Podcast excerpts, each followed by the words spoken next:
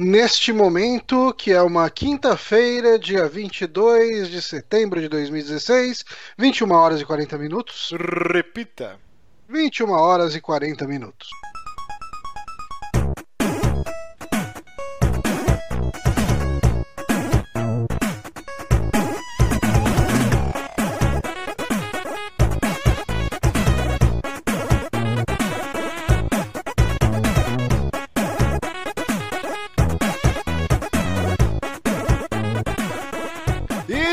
Começando mais um saque aqui nos Peramibos, episódio número 79. Eu sou Márcio Barros, eu estou tomando uma cerveja que é do tamanho da minha cabeça, caneca aqui. Pera aí, que chama? Como que é?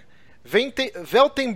Cluster. Nunca ouvi na minha vida, mas é muito boa. E aqui comigo também, beberrão que só ele, nosso querido Johnny Santos. O senhor me respeite, eu bebo apenas socialmente. Estou bebendo uma Waltz, que é uma cervejinha nacional.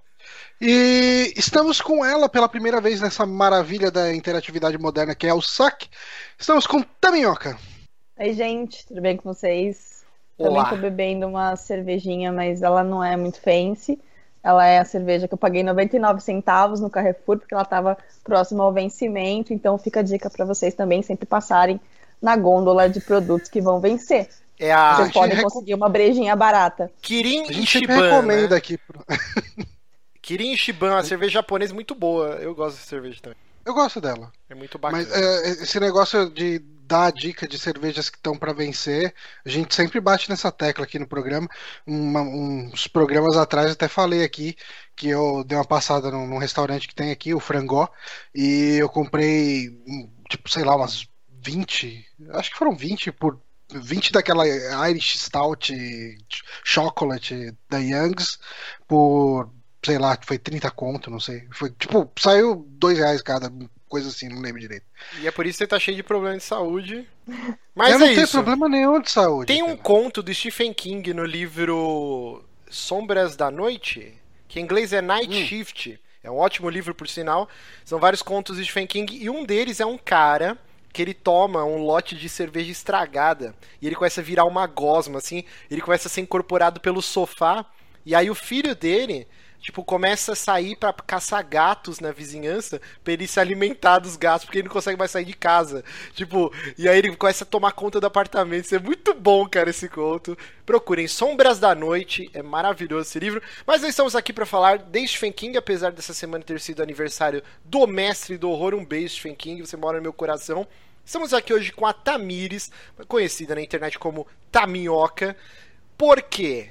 Vamos lá. Ela é uma pessoinha que já produziu muita coisa na internet. Ela é fundadora do Garotas Geek. Estou correto? É, é sempre- é sempre- isso é sempre um, um problema, né? Porque as pessoas sempre falam garotas geek, mas na verdade é garotas geeks, é um plural, mas depois é, eu fui descobrir que geek não, é, não tem plural. Ah, é Mas a geek, não tem plural. uma- Não, é então, é tipo, um- é como se fosse é, nerd. Nerd também não tem plural. Quando você conjuga isso em PTBR, né? Mas Não, eu achei que ficava bacana. mais bonitinho, né? A gente achou que ficava mais bonitinho é, Garotas Geeks tudo junto. Mas todo mundo também fala Garotas Geek, então tudo bem. E dá, a, na, Tami... dá na mesma. e a Tamioca também é, uma, é funcionária da Ubisoft Brasil. Então, explica pra gente rapidinho, Tamiris, é, se apresenta aqui pro pessoal. Então, o Garotas Geek tá nativa, o que, que vocês fazem lá? Vocês têm podcast também? Então, é, o Geeks foi um projeto que eu fiz parte em 2010, foi quando a gente começou com o projeto. É, eu fiquei no projeto até março de 2016, desse ano. Aí, desde março, eu não faço mais parte, mas foram aí, né, quase seis anos com, com o blog, com as meninas.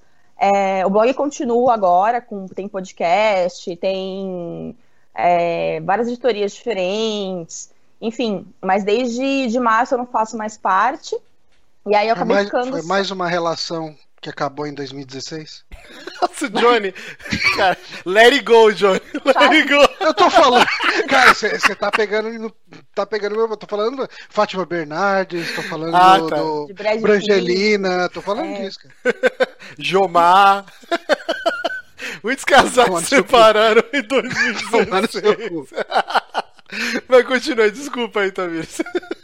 Não, imagina. É, eu, eu saí em, 2000, em, em março de 2016 agora, porque na época meu pai estava com vários problemas de saúde, né?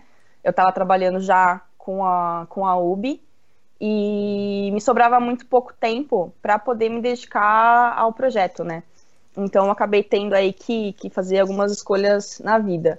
Aí acabei é, saindo para poder ter um pouquinho mais de tempo livre, né, com, com a minha família. Meu pai veio a falecer agora, faz, faz um mês, mais Meus ou menos. eu acompanhei pelo Twitter que na época que ele tava doente, você tava postando, infelizmente. É, porque, tipo, ele fez várias cirurgias, então era, foi um processo muito desgastante e, e eu não tava também, né, não tinha muita, muito como ficar no, no projeto e ainda ter o trabalho, e, enfim, tudo isso acontecendo.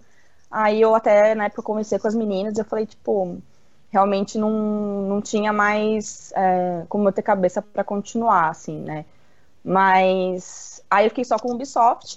Então, pra, con é... conta pra gente o. É, tem um termo que eu esqueci agora, porque eu estou com 30 mil telas abertas, meu cérebro ele é tipo um carro a álcool no inverno, entendeu? Demora um pouquinho pra engrenar quando o programa começa, mas é. Como que é? De conteúdo. A sua função. Gestão de conteúdo. Gestão de conteúdo. de conteúdo. O que isso. exatamente é isso na Ubisoft tá. Brasil? É, primeiro vamos contextualizar. Eu trabalho para a Go Media, que é uma agência de conteúdo digital. É, a gente atende vários clientes, né? Um deles é a Ubisoft. A gente atende basicamente clientes da área de games e tecnologia. É o grande forte, é a grande é, especialidade da, da agência. Uh, eu atendo Ubisoft, eu faço então a parte de gestão de conteúdo. O que é a gestão de conteúdo? Toda marca, né, toda empresa, ela já tem um conteúdo institucional, né, entre aspas, que é o conteúdo que a própria empresa tem, no caso da, da Ubi, são os lançamentos, são os jogos, né? Uh, mas além disso, a comunidade ela também necessita de alguns outros uh, conteúdos que não sejam somente falando sobre produtos. Uh, e aí a gente fala de GIF, a gente fala de meme, a gente fala de, enfim, é, rotinas e brincadeiras que a gente consegue interagir com esse público. E é aí que eu entro para pensar em coisas que, que façam sentido para a comunidade, né? A gente tenta sempre criar conteúdo original uh, com o objetivo tanto de comunicar quanto de entreter. Então é uma, é uma linha meio tênue que, que a gente, enfim, se desafia aí todo dia para criar para o pessoal. Então, às vezes minha mãe pergunta para mim, tipo, ah, mas é, o que, que você faz? Você mexe com internet? É, é, difícil falar, né? Tipo, ah, às vezes, sei lá, mãe, eu tô pensando num meme. Tipo, eu tô tomando banho e vem ideias de memes, ideias de GIFs. Eu vejo algum, alguma coisa na, na TV e eu falo, nossa, dá pra usar isso pra algum jogo, sabe? Então, uhum. você acaba se condicionando a, a, buscar esse tipo de conteúdo sempre. Eu quero saber se você é amiga pessoal do nosso querido Yves Guillemot. Yves Guillemot? Não sei, não, não, acho que não. não é, é o dono, é o dono da Ubisoft. Não, não fomos apresentados ainda, assim. Por exemplo, não, eu então... eu já abracei, já fiz coraçãozinho com meu querido Phil Spencer, o, o grande ah, é. rapaz foi, por trás foi mais Xbox. uma Foi mais uma relação que acabou. Eu posso, eu posso dizer que ele é meu amigo pessoal porque eu fiz coraçãozinho com ele. Mas você ainda então não chegou a conhecer pessoalmente o nosso querido Yves Guillemot. Uma não, pena. quem me dera, né? Não. Mas então a gente trouxe a Tamioca, a gente vai bater um papo deixa, sobre. Deixa eu fazer uma pergunta. Nossa, já me cortando assim bonitamente, manda bala. É, eu acho que eu tô com lag aqui. Eu fui falar e você. É, não, eu queria saber assim.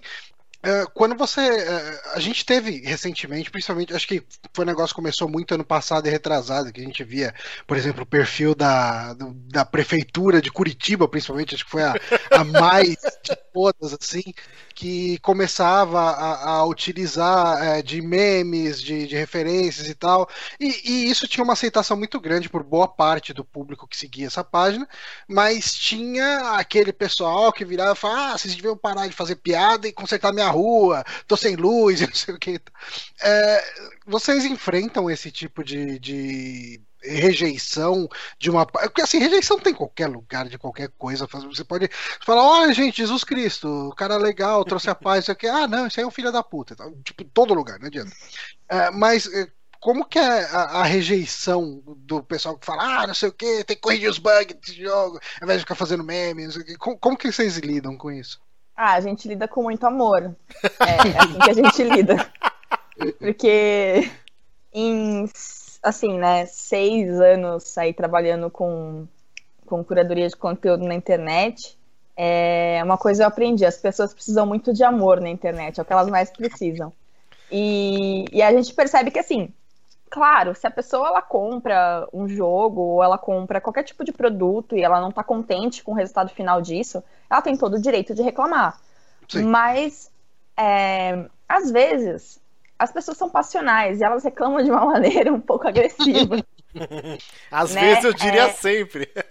É sempre, as pessoas são um pouco agressivas. Eu acho que às vezes as pessoas reclamam de uma maneira sensata. é, é raro, mas acontece. Mas assim, é, elas são totalmente no direito delas de, enfim, ter uma postura mais agressiva porque elas estão descontentes com, com algo que elas compraram, né? E, mas assim, o que a gente vem percebendo é uh, faz total diferença a, as pessoas serem ouvidas, né? A comunidade ela se sentir ouvida e perceber que tem um ser humano ali atrás respondendo e o que ela está dizendo e realmente passando isso adiante para alguém que vai tentar resolver o problema. Então, às vezes a gente recebe algum, algum comentário mais, mais drástico, mais agressivo. E assim, eu posso falar que em 99,9% das vezes a gente responde de uma maneira atenciosa, de uma maneira é, carinhosa, a gente coloca coração mesmo, porque tá tudo bem, a gente vai tentar te ajudar. E a pessoa, ela, ela vira para você e responde de uma maneira completamente diferente. Eu lembro é, até hoje, uma vez. Nessa situação. Sim, e eu lembro até hoje que, na época que lançou o Rainbow Six Siege, deu um problema muito grande no servidor e não, a galera não estava conseguindo jogar e tava um, um problema bem, é, bem grande. Aí, e a galera tava assim, on fire no Twitter, pessoal reclamando e tal. Eu lembro até hoje, um menino, ele, ele mandou uns replies assim, muito bravo, ele tava tipo, porque eu, não, eu já eu comprei o jogo, eu quero jogar, não sei o que lá. e aí eu falei, fulano, calma, a gente tá tentando te ajudar, o, o time já tá tentando colocar o servidor no ar, a gente vai fazer o possível para você conseguir jogar o jogo logo. Aí ele mandou a resposta assim: Obrigado, desculpa, tô nervoso. é assim que acontece, as pessoas elas ficam nervosas quando elas não recebem, é, de repente, algo que elas estão esperando, enfim, mas é, é uma maneira, é, é uma, uma postura que a gente sempre tenta passar, né, que é de, de cuidado mesmo, de, de ouvir o público, de saber o que está acontecendo, de tentar ajudar, porque é o, eu acho que é a, a função que a gente tem, né, que é o, é o, grande, é o grande desafio, acho que, do saque 2.0. Eu que... acho, eu acho que todo mundo que, que lida com o público tinha que ter aposentadoria especial, receber adicional de insalubridade, porque lidar com o ser, o ser humano, o ser humano é uhum. a pior praga do planeta Terra. Eu acredito nas pessoas ainda, sabe? Eu, eu, eu respondo a elas, a gente, a gente tenta, né? É, é por isso que você trabalha com social media e não num caixa de banco. É verdade. que nem o Márcio. Ó, peraí, que, que tem uma pergunta sensacional aqui no chat da, da minha querida amiga Bela Moraes. Ela falou: Tami, qual tinta você consegue esse azul? É uma pergunta aqui ah, muito importante. Olha aí, as meninas sempre perguntam isso sobre o cabelo. Vamos lá. É, essa tinta que eu estou usando é a da Manic Panic. É uma, uma marca é, lá da, da Califórnia, mas você consegue comprar aqui no Brasil de boa também. Eu comprei quando eu fui para E3, fazer a cobertura da E3, aí, obviamente, eu sou louca das tintas, eu pesquisei na internet, no meu dia livre, fui lá, comprei várias tintas e trouxe na mala. Mas é uma das melhores cor, é, cores que eu já passei no cabelo, porque eu, eu pintei ele no começo de julho. A gente tá em setembro e ele não Caraca. desbotou. E, e você tem que descolorir antes, tem que deixar branco para depois. É, por baixo é branco. Meu cabelo aqui ele tá com, com a raiz já preta, né? Mas a parte que tá azul, ele tá branco. Eu, branco, branco. Eu, quando eu tinha uns Lady 15, Gaga. quando eu tinha uns 15, 16 anos, eu era muito fã de Blink, tinha uma bandinha cover. E aí, uma namoradinha minha da época me convenceu a passar blondor no cabelo. Aí eu fiquei tipo um cara de pagode. E aí eu fiquei tipo muito belo. puto. Ficou horroroso, assim. e aí um amigo meu passou, sabe aqueles remédios de bereba? É violeta venenciana? Genciana, já passei Genciana. Era... Quando eu era, quando eu era meio gótica, eu tinha meus 14 anos, eu pintava também com violeta genciana. Aí eu passei, eu fiquei bom. cabelo roxo, aí ficou legal pra caralho. Só que aí, conforme Então, eu ia é. tomando banho, ele foi ficando rosa. E aí eu quase apanhei na rua, que você falou, pô, cabelo rosa, você é viado, sei o que, os caras vieram me bater, assim. Foi, foi tenso, foi tenso. Coisas da adolescência. Mas, gente, vamos correr aqui, porque temos um programa gigante. Deixa eu tocar aqui a nossa musiquinha maravilhosa aqui. Porque todo saque, todo dia, na verdade, como diria nosso querido Alborguete, todo dia tem uma merda. Todo dia a gente comemora alguma coisa e hoje, dia 22 de setembro, é o Dia Mundial Sem Carro, conhecido como World Car Free Day. Gostou, Johnny, do meu inglês? Você que sempre me critica. Eu quase... Gostei, gostei, achei muito bom. Eu acho muito engraçado porque eu uso o carro só de final de semana normalmente. Mas sempre que tem o Dia Mundial Sem Carro, por algum motivo eu preciso usar o carro. E hoje, por exemplo, foi um dia que eu precisei fazer uma comprinha no mercado e tal. E cheguei do trabalho, peguei o carro e fui lá. Só pra não deixar essa data especialíssima passar em branco. Mas ó, a data, World Car Free Day, o Dia Mundial Sem Carro, ó, foi inventado na França em 1997 e em 2000 virou um frenesi pelos países da Europa e aí chegou aqui no Brasil em 2007. E, cara, é- eu não sei lá fora, mas aqui é mais pra inglês ver, né? Porque eu não vejo ninguém falando no jornal, olha, hoje é o Dia Mundial Sem Carro, é... Eu não vejo porra nenhuma. até fala, dá uma nota no jornal hoje, é, aparece a Ananda Apple falando alguma coisa, e, e é o que acontece, né? As pessoas não dão tanta bola assim. Eu, assim, eu normalmente eu não uso carro mesmo, assim, eu trabalho de fretado e eu uso o carro só no final de semana, tipo, muito, muito pouco. Mas eu, eu acho que o pessoal que é condicionado a usar o carro aqui em, em São Paulo, principalmente, em grandes centros urbanos, não quer, tipo, não quer sair da comodidade, não quer sair do, do esquemão dele pra ir pegar um metrô, pra fazer. É, é uma treta, pena. é treta. Eu queria comprar uma bicicleta para ir trabalhar. Mas o problema. O problema é que não tem chuveiro no meu trabalho. Eu vou chegar com aquele CC delicioso. E aí eu vou ficar lá 6, 7 horas fedendo. Pra depois pegar a bicicleta e voltar. E eu tenho aqueles problemas que quem acompanha o site já sabe. então é complicada a bicicleta e eu desisti. E minha esposa também ficou na minha orelha: Não, você vai morrer, blá blá blá.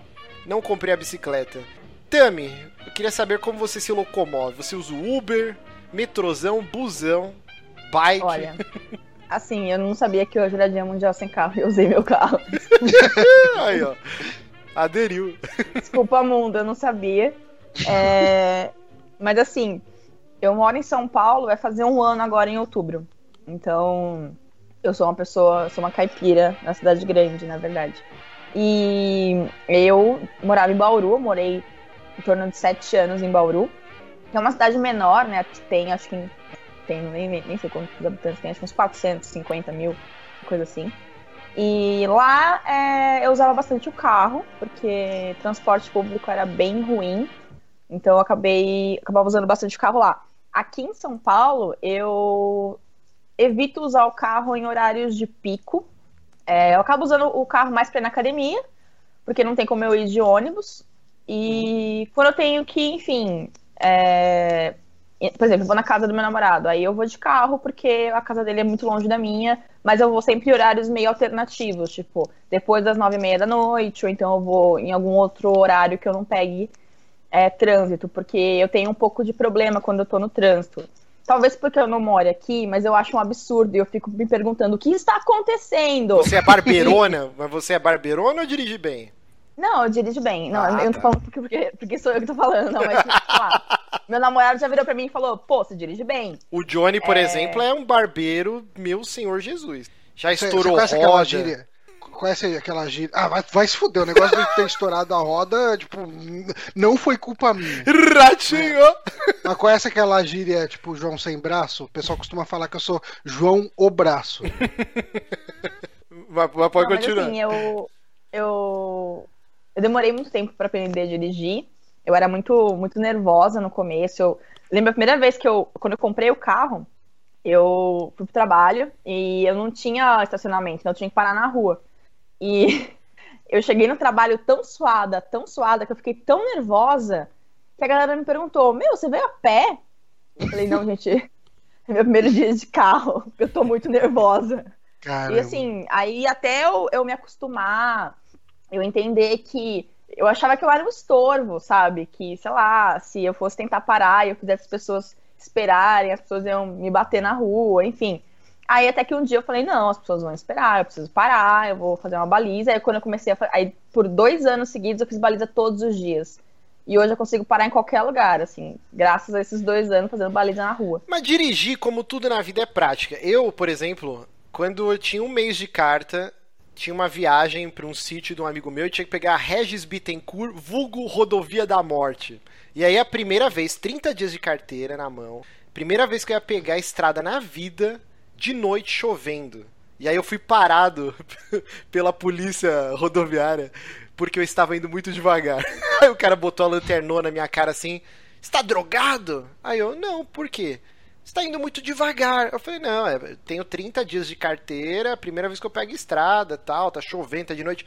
Não, bicho, você tem que acelerar um pouco aí, senão os caminhões vão te atropelar, pô. Isso é motivo de chacota há, sei lá, 15 anos que eu ouço essa ladainha aí, tipo, que por causa dessa história. Mas aí, hoje, eu me considero um bom motorista, porque Ó, também a, a primeira vez, de... primeira vez que eu fui sair da zona leste de carro, eu, eu fui ver uma amiga minha de Curitiba lá na Henrique Schaumann. Cara, eu, eu sem zoeira, pra sair da Henrique Schaumann e ir pra minha casa, na casa, na, na, casa dos meus pais, né, ali na, sei lá, é, Zona Leste, vai, tipo assim, um pouco depois da Radial Leste. Eu levei coisa de tipo umas duas horas, duas horas e meia. Por quê?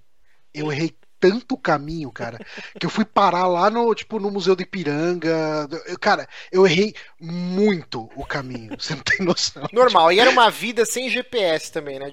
Não, era, eu tinha aquele guia de... de... Guia de taxista, né? É aquele calhamaço embaixo da, da do banco. Como alguém conseguia se localizar com aquela merda, cara? Eu nunca entendi isso. Quando eu comprei meu carro, meu pai chegou, tô aqui, filhão, tô essa porra aqui, guia quatro rodas, sei lá como chamava lá, que é um calhamaço dos mapas, assim, cara. Eu Tá, ficava tipo em cima do, do tampão do porta-mala e eu nunca peguei aquela porra. Eu, eu não sei. eu já me perdi até com o GPS. Mas é isso então, Dia Mundial Sem Carro.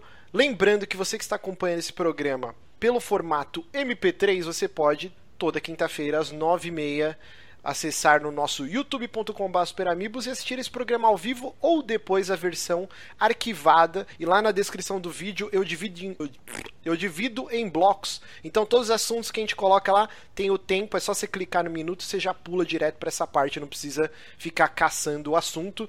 E na segunda-feira. A pessoa está perdendo, a pessoa está perdendo essa maravilhosa esse maravilhoso formato coloridão aqui com minha linda camisa vermelha e os lindos cabelos azuis da Tami também. Exatamente. E eu de preto aqui porque eu sou gótico suave. Mas, Mas... você tem um amarelão no, no, meio da sua camisa. Sim, a camisa lindíssima do, do The Last of Us. Muito boa a camiseta. Ah. Pra quem fica falando que eu sou cachista e sempre tô com a camisa uhum. do, do Xbox.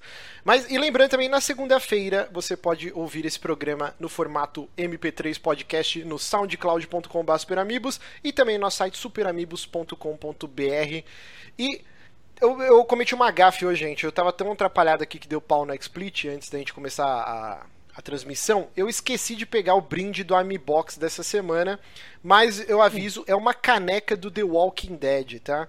Então, semana passada eu coloquei os cards do The Witcher, que eu já uhum. mostrei semana passada, e agora incluí então a caneca do Walking Dead e aí semana que vem colocaremos outro brinde. Para quem não sabe, a Mi Box, uma vez por mês, quando roda a, a, segunda semana do, do mês, quando roda todos os patrões, a folha de pagamento do site, a gente verifica lá os patrões que estão adimplentes, a gente sorteia entre eles uma caixa que é a Mi Box com um monte de brinde lá. Então, se você ainda não é patrão, a partir de um dólar por mês, patreon.com.br você ajuda o site e ganha os presentinhos maroto também. Vamos começar, que a gente está atrasadíssimo, o nosso Vamos. bloquinho indicações do que a uhum. gente está jogando, assistindo, lendo e o Diabo A4. Peraí que Sim. estou perdido aqui. Começa com você, segunda pauta que você falou para eu ficar com ela aberta. Não, começa comigo, é que eu tô botando o vídeo aqui. E vamos lá. Ah, maravilha. Eu acho que agora foi. Está rolando aí o trailer maravilhoso. Eu estou assistindo Supermax. O que é o Supermax? Seriado novo da Globo minissérie de 12 episódios que uhum. é a primeira incursão da Globo nesse terreno de fantasia, horror, uma parada mais polici mais thriller e tal. E cara, eu tô adorando. Pra quem não, não sabe, assim, a série começou a ser transmitida pra valer essa semana. Se você tá acompanhando uhum. o programa na gravação ou no lançamento, lá na postagem. Mas, ao mesmo tempo, a Globo liberou todos os episódios, né, do, do zero, que tem um pilotinho de 15 minutos, meio que é um making off da série e tal.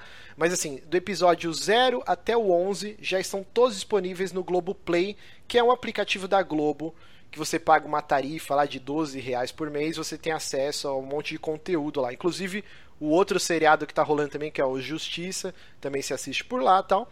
Ou toda terça-feira, se eu não me engano, umas 11 e pouco, 11 e meia, passa um episódio, episódios de 45 a 50 minutos. Mas, Tem assim... Kubanacan no, Globo, no Globoplay? não sei, cara. É, é, é uma pergunta sincera. Talvez tenha. talvez tenha. Tem bastante coisa no Globoplay. Assine. Então, assim, no momento que a gente está gravando esse programa, eu já assisti nove episódios do Supermax. Faltam só o 10 e o 11. E aí a Globo só vai liberar o 12 quando te passar na TV aberta também. para evitar a galera uhum. que já assistiu dar spoiler e tal. Eu não gostei muito dessa tática, eu achei que já que eles queriam fazer o lance Netflix, já vai com a cara e com a coragem e libera tudo. Mas ok, eles estão uhum. testando, né? E o okay. Supermax, você vê que é um grande salto de fé, né? Um leap of faith, já que a gente tá com a Tami aí, Ubisoft, Assassin's uhum. Creed. Por quê, cara? É muito ousado, eu diria que é a produção mais ousada desde Pantanal, lá na manchete da TV brasileira, cara. Porque realmente você vê que eles meteram as caras e é muito diferente do que a gente está acostumado de produções nacionais. Começar que é a primeira vez que eles fazem aquele writer's room, né? Tipo, o quarto dos escritores. Deve ter uma tradução melhor do que essa. Não é essa tradução literal horrorosa que eu acabei de fazer. Mas como hum. que funciona? Isso é padrão na TV americana. Você junta um monte de, de roteirista e a galera faz um brainstorming e eles geralmente escrevem ou pelo menos colocam a ideia do que vai ser aquela temporada inteira. E isso é a primeira vez que acontece na Globo. Então tem um monte de gente bacana. Tem o Rafael Dracon, tem o, Rafael Montes também, que é um cara bem promissor, cara. Eu tenho dois livros dele aqui em casa que são sensacionais, que é o Dias Felizes e O Vilarejo. Dias Perfeitos e O Vilarejo, procurem, são livros muito bons, cara, de horror. E tem o Denison Ramalho, que é um cara que eu conheço das antigas também, que fez um curta premiadíssimo que chama Amor Só de Mãe. Tem uma galera muito foda, e os caras se juntaram, e o engraçado é que eles falaram assim: duvido que a Globo vai deixar a gente fazer isso aqui. E eles não tiveram nenhuma censura. Tudo que eles escreveram foi, foi filmado. Isso que é já. É... Ah, isso é bom, cara. É, é a gente a gente discutiu sobre uh, quando surgiu a notícia, né, de que essa série existiria, que a Globo tá tá sendo um pouco mais aberta, né? Uma coisa que, que teve recentemente é que ele tá no ar, né? Que é, é um tipo de humor que a gente não esperaria que a Globo fizesse ou que a Globo autorizasse, e isso deu até certo. Você vê o pessoal compartilhando direto em rede social, coisa que rolou não tá no ar, enquanto é, é um público que tá bem cada vez mais alheio à televisão, né, a compartilhar coisas que acontecem na televisão, e, e se ele começa a dar, se ela começa a dar essa liberdade criativa pessoal, ela pode atingir um público que está de saco do de saco cheio que saiu daquela da TV, né? coisa né? Sim, ele saiu da TV porque é aquele negócio que a gente já comentou aqui do Faustão, principalmente, né? O programa do Faustão, ele precisa agradar, daí você entende se agradar do jeito que você quiser, uh, uma, tipo, desde a criança de 8 anos ao idoso de 80 anos. Então, assim, ele acaba sendo um programa muito pasteurizado, um programa muito é, é, blend, né? Muito. É, enfim, ele é muito sem sal, né? Tipo, ele sim, é sim. qualquer coisa para todas as faixas. Então, se você quer uh, atingir um público de uma maneira passional, você tem que arriscar, você tem que correr certos riscos. Sim, sim. Outra coisa muito foda também que eles incluíram no Supermax é o lance que, pela primeira vez também, Cada episódio, isso também é padrão na TV americana, né, nos seriados que a gente acompanha, que cada episódio é dirigido por um diretor, escrito por um ou dois roteiristas, e isso nunca tinha sido creditado antes. E aí cada episódio de Supermax começa, aparece lá, é, roteiro por, escrito por fulano de tal, é, dirigido por tal. Isso também é uma inovação. Outra coisa que é muito foda. E, e assim, eu, eu vou falar mais dessa, dessa mistura que eles fizeram. A trilha sonora da abertura é do Leonard Cohen, que para quem assistiu a True Detective, né, a segunda temporada, era uma música dele também. O cara tem aquela vozona gutural, tipo Nick Cave, assim. E eles copiaram uhum. tanto o lance do True Detective que cada episódio tem um trecho da música. Não é tipo. É, a música, o cara cantou aquela estrofe, tem o um refrão e começou o episódio. Cada vez, eu não sei se tem alguma ligação com o episódio que a gente vai assistir, mas é um trecho de letra diferente. Então sempre dá um nó na cabeça, assim. Alguma coisinha da, da abertura também muda, alguma cena. Cara, eu achei isso muito interessante. Então, tirando essas partes mais técnicas, né?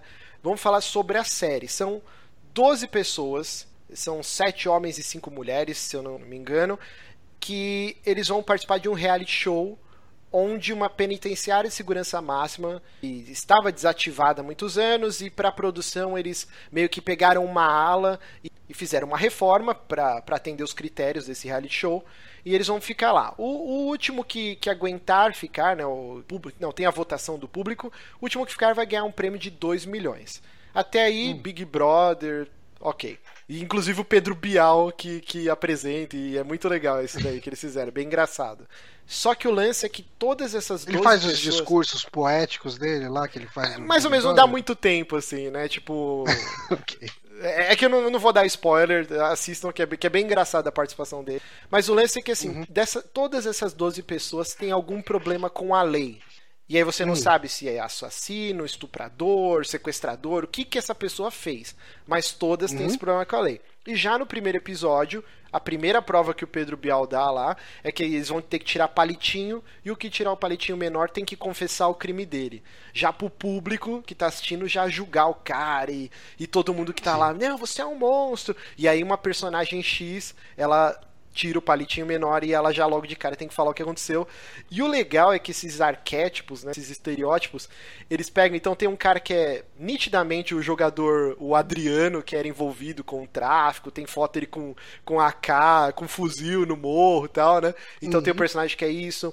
Tem uma que uma personagem que nitidamente é baseada na na Yoki, né, que era a esposa do dono da Yoki, né, que picotou ele e colocou na, na mala. Ah, sim. É um caso bem ah, famoso. Ah, então, então eles pegam meio que referência assim, sem medo. Sim, sim, é, é, na cara. E é bem legal. Então você fica, pô, tem um, aí tem um padre, tipo, o que que esse padre fez para ele para ele tá aí? Então você fica a série ela se vendeu muito como coisas de sobrenatural, de horror, mas cara, ela funciona tão bem já se fosse só isso, 12, tipo, scumbags, todos têm problemas com a lei, você não sabe o que, que eles fizeram, e eles têm que viver nesse reality show maluco numa penitenciária. Se fosse só isso, já ia ser do caralho.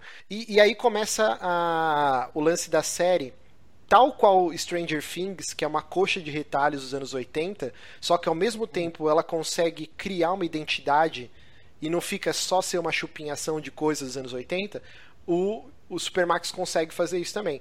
Porque ele pega, ele bebe da fonte de Lost, de Walking Dead, True Detective, é, Dead Set, que é uma série da BBC dos anos 2000 e pouquinho, que é uma trama bem parecida, que é uma galera que está num Big Brother, inclusive também a apresentadora oficial do Big Brother lá da Inglaterra participa do, desse, dessa minissérie. São cinco episódios. Procurem que é muito boa. Só que tá tendo um holocausto zumbi. E aí a galera que tá na casa começa, pô, cadê a comida? Por que, que não, a produção não fala mais com a gente? E aí os caras escalam e vê um monte de zumbi em volta da casa.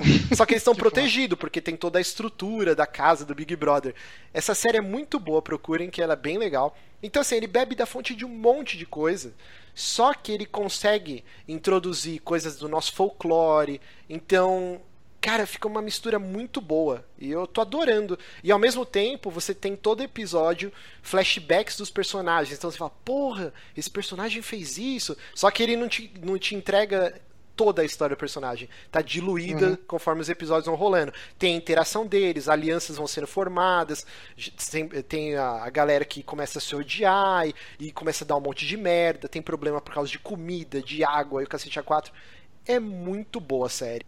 É, deixa, eu, deixa eu correr aqui pra gente não estourar o tempo. É, assistam, então, acho que é toda terça-feira, ou você dá seus pulos na locadora do Paulo Coelho, ou você assina o Globoplay aí e assiste já os 11 episódios. E aí, daqui um mês, provavelmente, ou daqui a dois meses, a Globo vai liberar o último episódio. É, eu vi, eu não vou citar nome porque eu prometi para mim mesmo que o março de 2016 não ia ser mais treteiro. Mas eu, eu fiquei meio triste, assim, porque todo mundo, acho, quer que tenham, tenham produções. A gente gosta de, de, de, ter algo nacional sendo reconhecido. Mesmo quem não gosta de metal melódico, sente orgulho do Angra ser tipo a maior banda de metal melódico do Brasil, ou do Sepultura, quando estourou lá fora. É, a gente sente esse orgulho quando uma coisa brasileira é exportada e é do caralho, né? Quando tem uma produção nacional. E, cara, todo mundo quer ter um Game of Thrones brasileiro, todo mundo quer ter um Walking Dead brasileiro, uma série foda.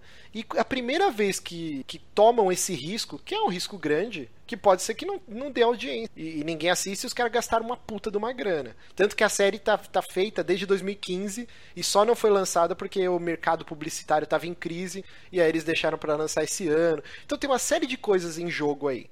E aí uhum. eu vejo, tipo, youtubers famosinhos de certo renome que assistiram um único episódio e aí na sede de gerar conteúdo e ser o primeiro, o cara faz uma crítica falando, eu não gostei disso, não gostei daquilo, não entendi direito a proposta, mas meu, meu querido, não vou te xingar, você assistiu um único episódio, que série que você assistiu um episódio? Eu duvido quem assistiu aqui True Detective e até o sexto episódio tava, meu Deus, o que que tá acontecendo nessa porra, entendeu? Tipo, é isso, é normal. As séries elas vão explicando a trama conforme ela vai. Você vai assistindo os episódios.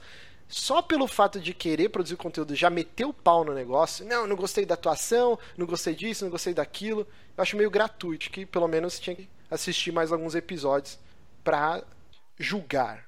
É, é, é, é complicado fazer esse. Tipo, dá para entender, né? Quem, quem faz uma avaliação precipitada mas, assim, se ele deixou claro que assistiu só um episódio e de repente, sei lá, de repente é normal não ter gostado mesmo. Ah, não, o cara tem todo o direito do mundo de não gostar. Eu só acho que, assim, é do interesse geral do, do público nerd, cultura pop e tal, que tenham produções nacionais e acho que a gente tem que fazer a nossa parte de divulgar e, tipo, é claro, não uhum. fazer vista grossa e falar, pô, isso aqui tá uma merda, mas eu vou falar que tá legal só porque é nacional. Não. Mas eu acho que a gente tem que dosar um pouco e, e dar força para esse cenário existir no Brasil. Mas assim, isso é só um, um rant aqui que eu, que eu fiquei muito magoado. Porque eu tô gostando hum. muito da série, eu tô gostando muito, cara. E quem acompanha uhum. nosso site sabe que eu adoro esse, esse gênero de horror, tal, tal, tal. E, cara, é muito bom. Não deve nada pra um American Horror Story. Os efeitos especiais estão muito bons, cara. Logo no primeiro episódio, até passou no trailer, uma hora que o sangue vai subindo pelos pés do, do padre, assim, cara, é, muito bem sim. feito. A maquiagem tá muito legal. Tem gore. Tem umas paradas. Eu tô adorando a série. Eu e minha esposa, a gente tá maluco. Tipo, tanto que a gente assistiu nove episódios, quase uma hora de duração cada um em dois dias. Então, assim, a gente tá adorando a série. Tá muito boa. Então, deem uma chance, cara. Porque se essa série fizer sucesso, existe a conversa dentro da Globo lá que vai mudar muita coisa em como é feita a produção de conteúdo de fantasia e ficção aqui no Brasil. Então, que é inclusive enquanto você estava falando, enquanto você estava falando aí que era uma das primeiras e não sei o que, o pessoal no chat chutou, citou, né, chutou, citou várias aqui, né? Eles falaram do Kubanacan que eu já tinha falado, mas falaram também de Bambuluá, falaram de, da Fada Bela, falaram de Vamp, falaram Ai, da votação no Senado, Beijo do Vampiro, várias produções fantásticas aí na Globo. Mas é isso, então Supermax, então deem seus pulos, acompanhem na TV, ou na locadora Paulo Coelho, ou no, no Globoplay, mas assistam, cara. Deem essa chance, eu acho que muita gente vai curtir, eu tô adorando, é uma trama que prende e eu tô com eu tô maluco pro final vai ser foda, cara. Tipo, tem que ser foda porque. Meu Deus do céu, que série foda. tipo, eu tô, tô passional okay. já. Eu não sei mais nem o que falar, só que é foda, é foda, é foda. Mas vamos para a próxima indicação aqui. que eu não sei se vai ser tão espalhafatoso como a minha. Mas a nossa querida Tamires, ela jogou um joguinho maroto aí que veio na PS Plus recentemente, que é o Tricky Towers. Nossa, Manda é, bala aí. Assim, né? Quando um jogo é muito bom, é, não muito bom, é que um jogo bom ele é relativo, né? É, um jogo bom é uma coisa e um jogo que te torna dependente é outro, né? Então, necessariamente um jogo que te torna dependente não precisa ser um jogo bom, né? Então, vou falar que ele é um jogo que vai te deixar dependente. E esse tipo de jogo eu sempre brinco que é. Parece que é desenvolvido por Satanás. Porque eles. Cada parte do jogo parece que é feita para não deixar você levantar dali nunca mais. E o Tricky Towers era. Ele é um, um jogo, né? Um indie de uma, de uma desenvolvedora da Holanda, né? E, e assim, é uma desenvolvedora muito pequena. Eu já estava de olho nesse jogo fazia um tempo.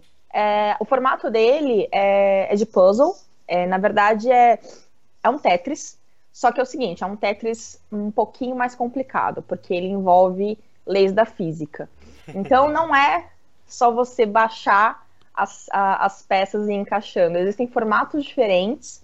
É, tem um formato que é você tem que uh, encaixar todas as peças abaixo de uma linha. Então a linha, ela, por exemplo, é isso aqui. E você tem 15 peças. E você precisa começar a fazer elas não caírem, mas ficarem equilibrar pé, elas do é, jeito que de dá, alguma né? forma para não ultrapassar esse limite. E tem ao, ao, contrário, que é com o tempo. Você precisa fazer uh, as peças ficarem empilhadas sem cair até chegar num, numa linha de chegada, entre aspas. Também tem um, é, uma, um outro modo de jogo que é com alguns tipos de obstáculo, as peças não giram, você tem algumas névoas, tem peças de gelo que quando, você, quando elas caem escorrega. É, assim, eles fazem de tudo para você não ganhar. Deixa eu te fazer uma desafia. pergunta aqui, ó. Tá passando o vídeo aqui pra, pra galera que tá acompanhando aqui no YouTube. Ele é multiplayer só local ou tem pela internet também? Tem pela online. internet também, tem ah, online também. Eu não joguei online ainda porque, assim, é, eu sofro muito jogando online. Então, pra minha saúde, eu não jogo mais online. Mas eu vou te falar que esse jogo, o matchmaking dele pra online, ele é bem de boa. Eu joguei ele bastante online, assim. Ele, ele é exato, eu não tenho nem o que tirar do que você falou. Ele é um jogo extremamente viciante. Eu atrasei tipo uns três ou quatro compromissos jogando ele. é, e mas o online dele, eu acho que era, cara, sabe aquele quando ele te coloca uma pessoa que é praticamente você jogando contra você, a pessoa tá, tá no seu nível, então vocês estão ali parelho, um contra um. Você fala, não, vou mais uma, porque dessa vez eu ganho dele. Aí é, é assim, é viciante nível extreme, assim, porque você fica querendo jogar de novo, de novo, de novo, até bater aquele cara que você tava jogando. Inclusive. Porque ele é praticamente seu nível, sabe? É, eu, não, nossa, é, eu, esse eu jogo não testei ainda. Eu não testei ainda porque eu tenho essa, esse background de passar muito nervoso jogando online, né? Então, não, mas agora que você falou, talvez eu, eu me aventure. Eu tava jogando só uh, no modo single player mesmo. E, mas assim, é um jogo sensacional, porque ele, ele une todas essas é, esses modos de jogo diferentes dentro de um, de um, clássico que é, né, é Tetris. E eu uhum. tenho um, um, background assim de, de ter puzzle como meu, meu gênero favorito, acho que desde que eu me conheço por gente. Então, de, sei lá, se as pessoas me perguntam, ah, qual é o seu jogo favorito da vida? Cara, Goof Troop. Não, não, não, não tem, tipo, Aí, ó, cara, tipo, eu pausava o videogame pausar o videogame para ficar, tipo, desenhando na tela para ver onde eu tinha que chutar o bloco para entrar. Então, é, é uma pira que eu tenho desde, desde pequena. Então, quem gosta de puzzle quem gosta desses jogos desenvolvido por, desenvolvidos por Satanás, né? É, o Trick Towers é maravilhoso. Ele estava gratuito, né, na, na PS Plus em agosto. Mas ele, ele não é muito caro, acho que é 20 reais, 24 reais, se não me engano. Tem para para PC também, acho que tem no Steam, quase ah, certeza. Porra, eu acho que só não tem para Xbox One, não tenho certeza, mas para PS4 só. tem. Ô, Johnny, pro... vou pegar no Steam Oi. pra gente gravar uns vídeos, hein, cara. Então, eu tenho ele no Play 4. Oh, cacete. tá, eu vou ver no Play 4 quanto ele tá. Eu, eu tava com muito. O, eu tava com o atrás. Pé atrás da orelha não existe. Eu tava com a pulga atrás da orelha. eu juntei dois ditados. O pé atrás. Não, o pé atrás e a pulga atrás da tem orelha. Um, tem um cara jogando nesse vídeo. Tá me dando uma agonia, cara. O player 1. Ele botou as peças inclinadas, essas merdas estão escorregando. E ele não consegue deixar uma peça travada, cara. Que, que ódio que tá dando esse vídeo, cara. Mas assim. Não, mas é que é engraçado, porque é, eu, eu, tenho toque, né, em algumas coisas na vida. Assim, sei lá. Eu tenho. Eu sou a pessoa da, das, das, das, cores de legenda para Google Agenda, para minhas tarefas, eu tenho grifa-textos e tal. Eu, eu assumo, sou assim. Mas para Tetris, eu, eu gosto muito, tipo assim, meu Deus, às vezes vem uma peça e eu, eu erro no começo, eu saio e começo de novo, porque eu, eu não, não, consigo, não consigo conviver com aquilo. E, e aí, às vezes, eu, é, eu, tava, eu joguei muito com meu namorado. E ele é incrivelmente bom na, nos modos de jogo que são é, de tempo. Que ele precisa empilhar as peças logo para conseguir chegar na, nessa linha de chegada sem cair as coisas, né? E eu não consigo, porque eu fico querendo deixar as coisas certinhas. E ele faz essas paradas, tipo, empilha de qualquer jeito. E eu fico, meu Deus do céu. Meu toque tá não permite, né?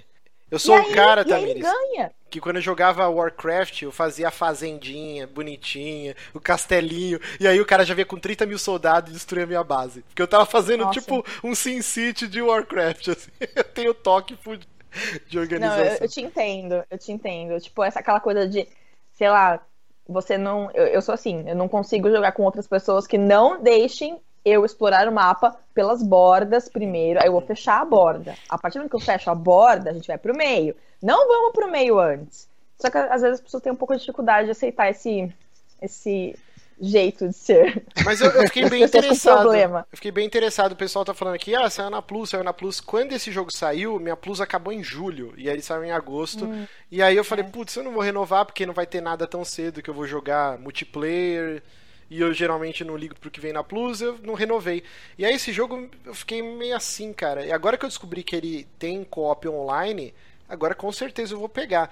Porque essa geração teve muita coisa legal indie de co-op de sofá, mas cara, quem tem tempo hoje em dia para reunir os amigos? Ô, oh, gente, hoje vem na minha casa que a gente vai sentar aqui e vai jogar. É muito difícil. Towerfall, cara, para mim é um dos melhores jogos disparados dessa geração. Mas eu não consigo nunca jogar, porque, pô, tem que vir, tem que ter quatro controles, o cacete A4 é muito burocrático. E eu entendo por que, que os caras não têm o online, não é tão fácil, ainda mais para um Então, esse ter online me ganhou agora. Com certeza eu comprei esse jogo. Porque desde Puyo Puyo no emulador de Super Nintendo, eu, eu nunca mais joguei esse modelo de Tetris é, com co-op. Co-op não, né? Você tá contra as pessoas que você quer que mais que que cai a uhum. torre delas aí. Mas eu, eu cara, eu adorei vocês o lembram, mas é, há muito tempo, assim, né? Eu fiz minha conta no Facebook em 2008, 2000, é, 2008 para jogar Farmville. Eu era muito dependente de Farmville. E, e aí eu lembro que em 2009 para 2010 tinha o Tetris Battle, que hoje inclusive é da Ubisoft, um fact. Uhum. É, e aí eu lembro que dava para você jogar online no Facebook. Caraca. Só que assim, tinha só tinha chinês jogando, e aqueles chineses eles eram muito, muito prós. E aí eu ficava jogando de madrugada e, nossa, era insano, porque eles eram muito rápidos e eu tentava ser rápido. Era, era assim, uma, uma competição bizarra.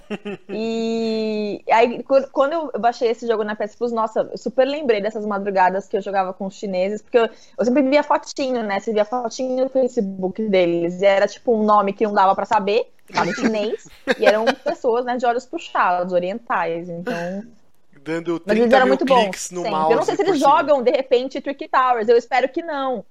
Eu espero que eles não joguem Trick Towers. Olha, mas assim, o, o, o Trick Tower né? é, é, o que eu falei, assim, você. O, o matchmaking dele é muito bom. É, ele, ele organiza umas partidas que dá para ganhar, sabe? Tipo, então é, é, é, legal, é gostoso. Isso, isso tá me, me deixando com mais segurança para jogar. mas muito bom. Então, Trick Towers tá no. O pessoal colocou aqui no chat, ó. O Will Mendes colocou, no Steam está R$ reais e na PSN 46. Desculpa, Johnny, vou pegar no Steam. Nossa. é, acho que tá, na PSN tá meio caro, gente, mas tá meio pega no Steam. Mas, então. cara, vou pegar esse jogo que eu fiquei bem interessado. Eu sinto muita saudade, porque o Tetris, para mim, era o meu joguinho de banheiro. Quem que não tinha aquele brick game que ficava na tampa da descarga, assim, já, do lado do botão? Todo mundo, aquele Tetris comunitário maroto. E aí nunca mais eu joguei, preciso jogar. Mas então vamos para a última indicação da noite. Ah, e uma coisa, só, só posso não, falar mais pode, uma pode coisa falar, falar. que eu lembrei, que é, esqueci de comentar. Ao contrário do Tetris padrão, que você só consegue andar, né, em, como é que posso dizer, em movimentos inteiros, o Trick Towers tem meio movimento. Então, às vezes, você vai tentar encaixar e se você não dá o movimento inteiro, ele te fode muito. Ah, eu vi Isso que ele é fica no meio verdade. entre duas peças, né? Não é igual o Tetris que é perfeito é. o bloquinho cair, não. né? É, Isso é, é como se você conseguisse infernal. colocar no meio de uma grid. Quem, é, quem tem toque esse jogo vai dar calafrios. Mas é isso, meu querido Johnny, você, um grande hum. fanfarrão fica jogando esses jogos de repetição em loop? Uhum. então, é, eu estou jogando. Então, assim, a minha avaliação vai ser bem parcial por enquanto aqui, porque é, tem bastante conteúdo ali que eu ainda não vi, ainda não experimentei. Mas eu tô jogando a expansão nova do Destiny, né? Que é o Rise of Iron, ou Puxando Ferro, não, mentira, Ascensão do Ferro. Que é a última expansão desse Destiny 1. E daí no ano que vem a gente deve ter finalmente um Destiny 2. Aí, aí eu volto, aí eu volto. É, assim, uh, eu acho que dá para começar uh, essa avaliação falando pra galera: vale a pena voltar pro Destiny nessa expansão? Aí vai depender do perfil do jogador. Uh, se a pessoa não jogou a expansão passada, que era a dos Fallen, como que é o nome dela? Ah, enfim, whatever. Decaídos, ah, alguma coisa. É, é enfim, do, do, enfim, do Oryx e o caramba ali e tal. Até valeria pegar ela, porque agora você consegue comprar. Tem, tem um lance, você paga 120 conto e vem todas as expansões. E o jogo, van... o baunilha, né? Não, então, o, o, Tipo, isso ficaria um pouco mais caro. Eu acho que em loja tá uns 220 reais. É o preço de um ah. jogo cheio, Uhum. Mas você vai ter o Destiny de dois anos atrás, mais aí as quatro expansões saíram no, nesse meio tempo. E assim, uh, o Destiny, as duas primeiras expansões dele, elas eram meio. Era um conteúdozinho a mais, sabe? Não tinha muita coisa. A terceira expansão do Destiny, que foi essa aí. Caramba, Taken agora eu não tô King, lembrando. Taken King. Taken King. Eu obrigado, que não jogo, porra, lembro. Você que joga essa porra é, Cara, meu, meu cérebro desencana de mim.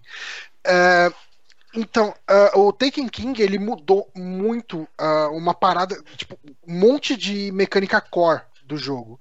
Uh, a forma como você evolui, a forma como você como que você vai fazer os, os tipo os upgrades dos seus itens, é, muita coisa mudou no Taken King. E o Taken King meio que ele, ele deu uma corrigida boa mecanicamente no Destiny. O, o Rise of Iron, ele é, uh, digamos assim, ele é o mais do mesmo do Taken King. É, ele segue da onde o Taken King parou em matérias de, de mecânicas e não traz muita coisa nova mecanicamente falando. Uh, basicamente você tem uma campanha nova que ela é focada no. Assim, tem um personagem no Destiny que é o, o Lord Saladin, que ele aparece de. Tipo, sei lá, uma vez por mês ele aparece lá na, na torre. E ele é o cara que rosteia uh, tipo, a bandeira de ferro, que é o evento, digamos assim, é dos eventos PVP, ele é um dos mais interessantes porque ele é o único evento único não, eu acho que. Eu não lembro agora se. Uh, se Osiris também é assim, mas ele é um evento onde o level do seu personagem conta. Porque geralmente, assim, se você vai com um personagem de level 1 e um personagem de level 40, na, no PVP, ele nivela os danos de todo mundo, né? Uhum. Então fica uma batalha equilibrada. Na batalha da, da Bandeira de Ferro é uma batalha onde o seu equipamento conta, o seu nível conta, o dano das suas armas conta, nada é nivelado. É feito do jeito que você tá. Então são as batalhas onde o pessoal que tem as guias mais fodidas vão, sabe? Uhum. A medição de peru é, digital. É, é, é, a medição de peru do Destiny, acaba sendo. E, e daí, assim, esse cara, na verdade, ele tá aí para a história do jogo, ele tá treinando né, os guardiões para uma ameaça maior que tá por vir a qualquer momento. E no caso aqui a gente tem uma história. Assim, eu. Eu presto muito pouca atenção na história do Destiny, eu confesso. Acho que todo mundo que joga Destiny faz isso. Mas, essencialmente, uh, durante a época onde a humanidade começou a ser uh, atacada, né, uh, eles tinham desenvolvido ou tinham encontrado um simbionte lá, que é o Siva, e, eles estavam explorando essa tecnologia porque ela era bastante interessante do ponto de vista de, de ampliar as possibilidades tecnológicas e tal. Só que esse negócio meio que saiu do controle e, e começou a, a, virar contra a raça humana e no caso os decaídos, né, que são aquele pessoal, aqueles os primeiros inimigos que você enfrenta no Destiny, eles acabam uh, se fundindo com o, o Siva e eles meio que formam, eles viram um inimigo fodão, assim, um inimigo perigoso pra caramba. E eles meio que dominam uma área inteira da Rússia. Uh, daí pela história do jogo, pelo lore do jogo, tinha os, os Senhores do Ferro, né, os Lords of Iron, que eram os guardiões mais fodões de todos, assim, e eles meio que se sacrificaram para uh, fazer uma zona de contenção para pro Siva, né, para essa para esse simbionte. Tipo a zona fantasma do Superman. Eu não leio Superman, então não vou saber falar. ok. Mas daí, assim, todos os, os Lords do Ferro morreram, menos o, o Saladin, né? Que é o cara que aparece lá na, na, na, torre de tempos em tempos. Aí ele tem uma campanhazinha que ela é bem qualquer coisa. Eu, tipo, é uma campanha com, sei lá, umas 5, 6 missões, assim, é bem curtinha. A última missão é muito boa, mas todo o resto é bem whatever, sabe? Tipo, hum. é, Ok. Aí é, nessa expansão nova ela tem, ele tem esses inimigos que são os Sivas, né? Tipo, são decaídos, uh, upgradeados aí com esse uh, com esse vírus, né? esse, na verdade, esse, esse simbionte.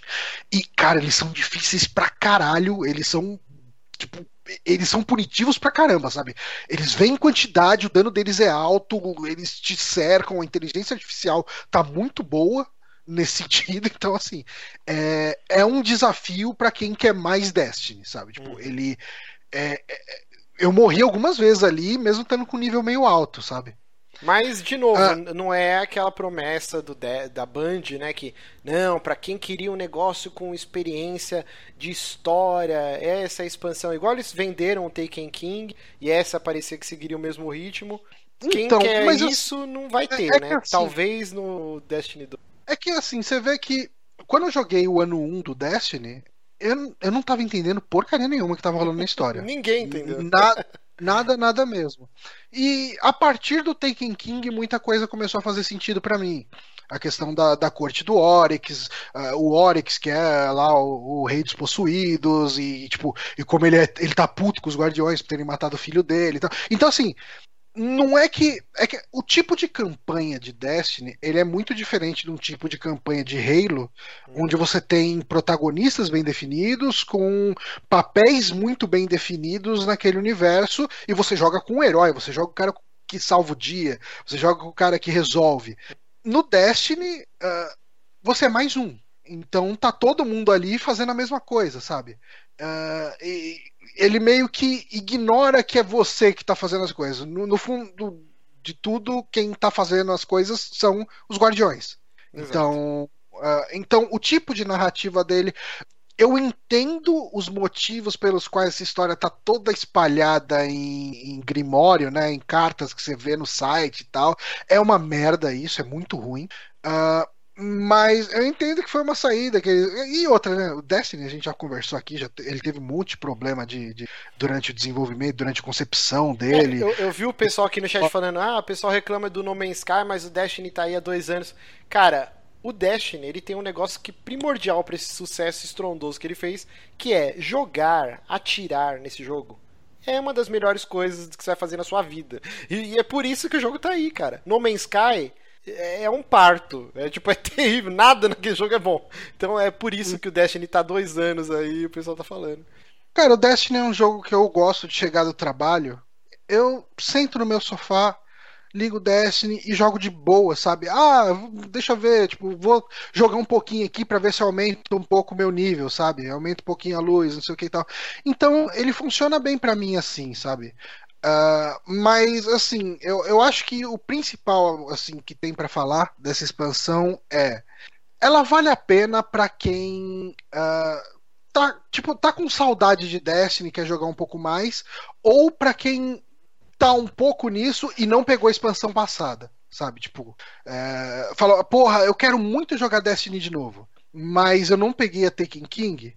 Cara vale muito a pena. Se você jogou Taken King e falou, ah, eu joguei Taken King até enjoar, agora tem expansão nova, vale a pena eu pegar? Cara, se você enjoou do Taken King, não tem nada, não tem praticamente nada para você no, no Rise of Iron que vai ser atraente, sabe? Tem um modo novo de jogo, de, de de PVP, que é meio que o que tinha, acho que no, no Call of Duty, que era aquele Kill Confirmed, ah, tá, você, mata, tem que matar, você pega a tag do cara. Pegar a dog tag, né? É, é, é uma coisa mais ou menos parecida com isso. Na verdade, assim, você mata e quando você pega a dog tag, você ganha um ponto a mais. E se outra pessoa pegar a dog tag do cara que você matou, é, ela ganha um ponto a mais, sabe? Eu, tipo... diria, Johnny, eu discordo um pouco.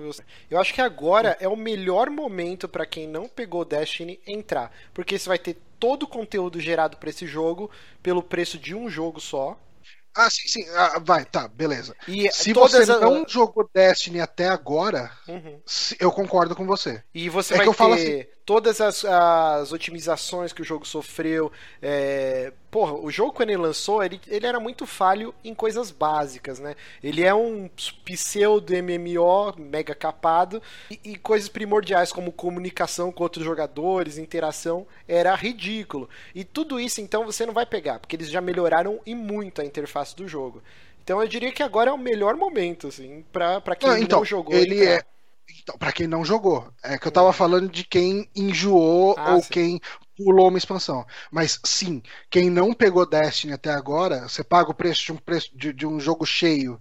Uh, ok, é um preço de um lançamento, mas você vai ter um jogo. Assim, as expansões de Destiny, elas não são expansõezinhas assim só de, de mapa. Principalmente a, a, a última, né? A última não, a penúltima, né? A, a Taken King, ela é uma expansão que ela mudou o jogo muito, sabe? Ela, ela reformulou o jogo.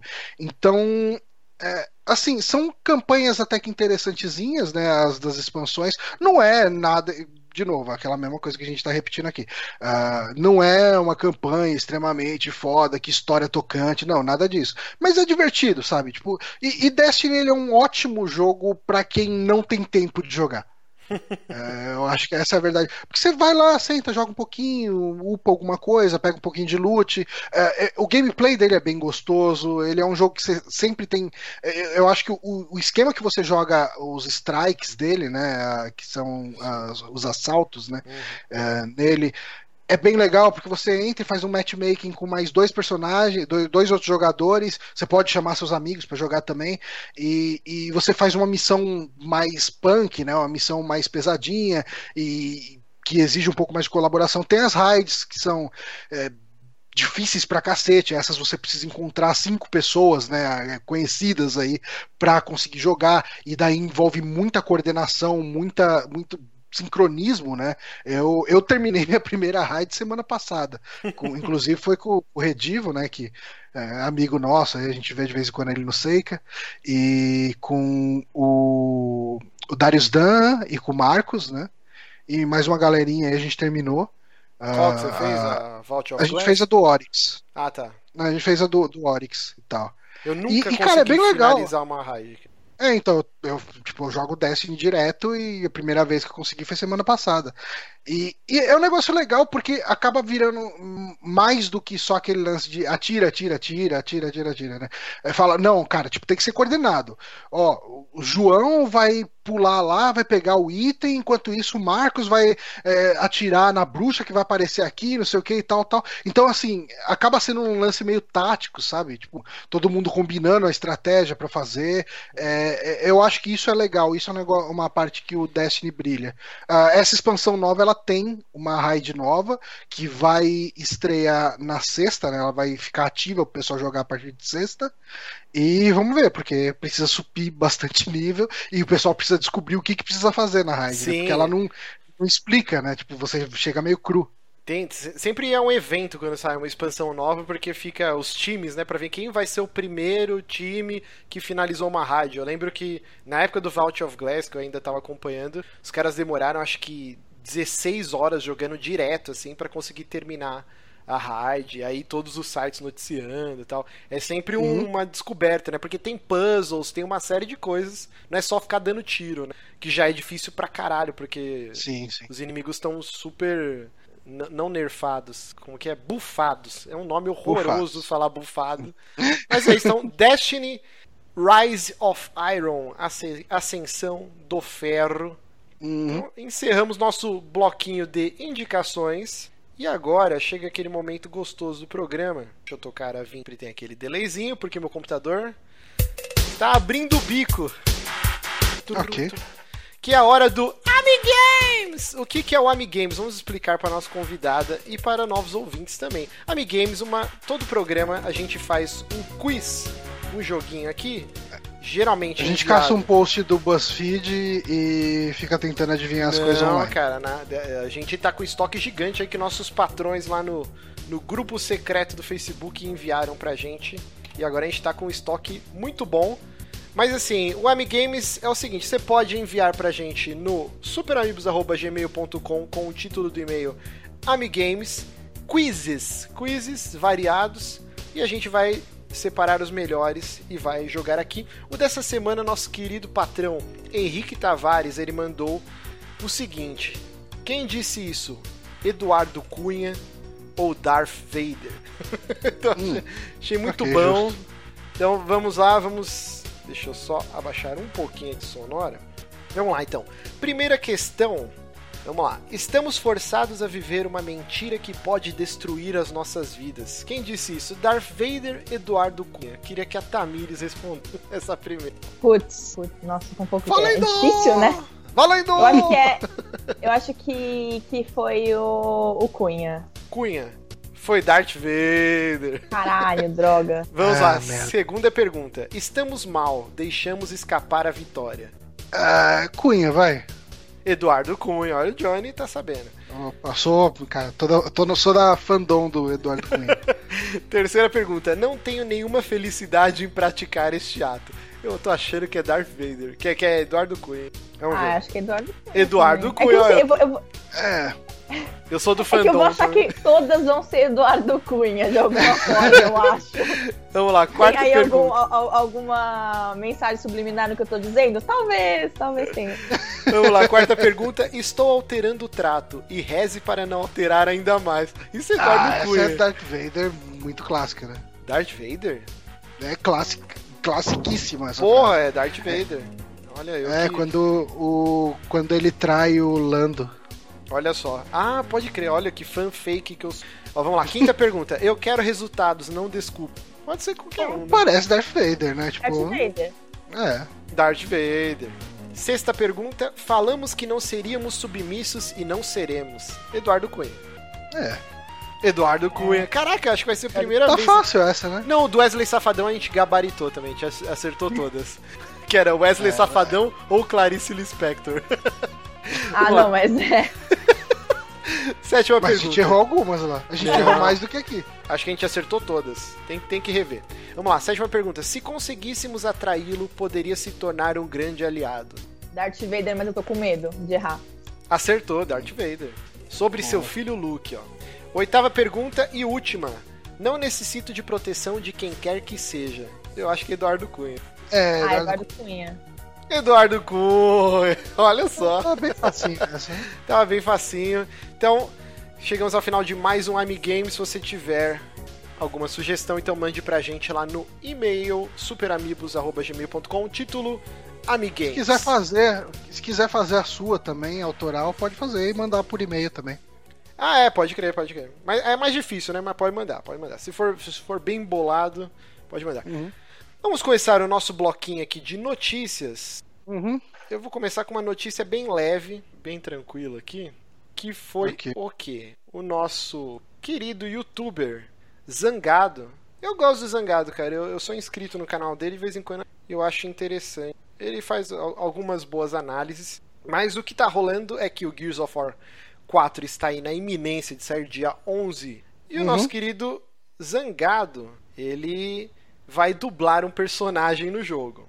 E aí a gente entra naquela velha história, não, porque não contrata um profissional, bababá. Mas o que tá pegando aqui, ó, é porque o Zangado, na época que a Peach e o Roger, né, dublaram, foi no Battlefield Hardline e a Peach era no Mortal Kombat. O Zangado, ele foi bem crítico, né? Ele, não, porque tinha que contratar pessoas que eu não acho legal, tal, tal, tal. E agora mudou de figura, né? Ele, ele aceitou o convite. E aí o pessoal tá marcando em É, cima tirando, disso. tirando uma casca.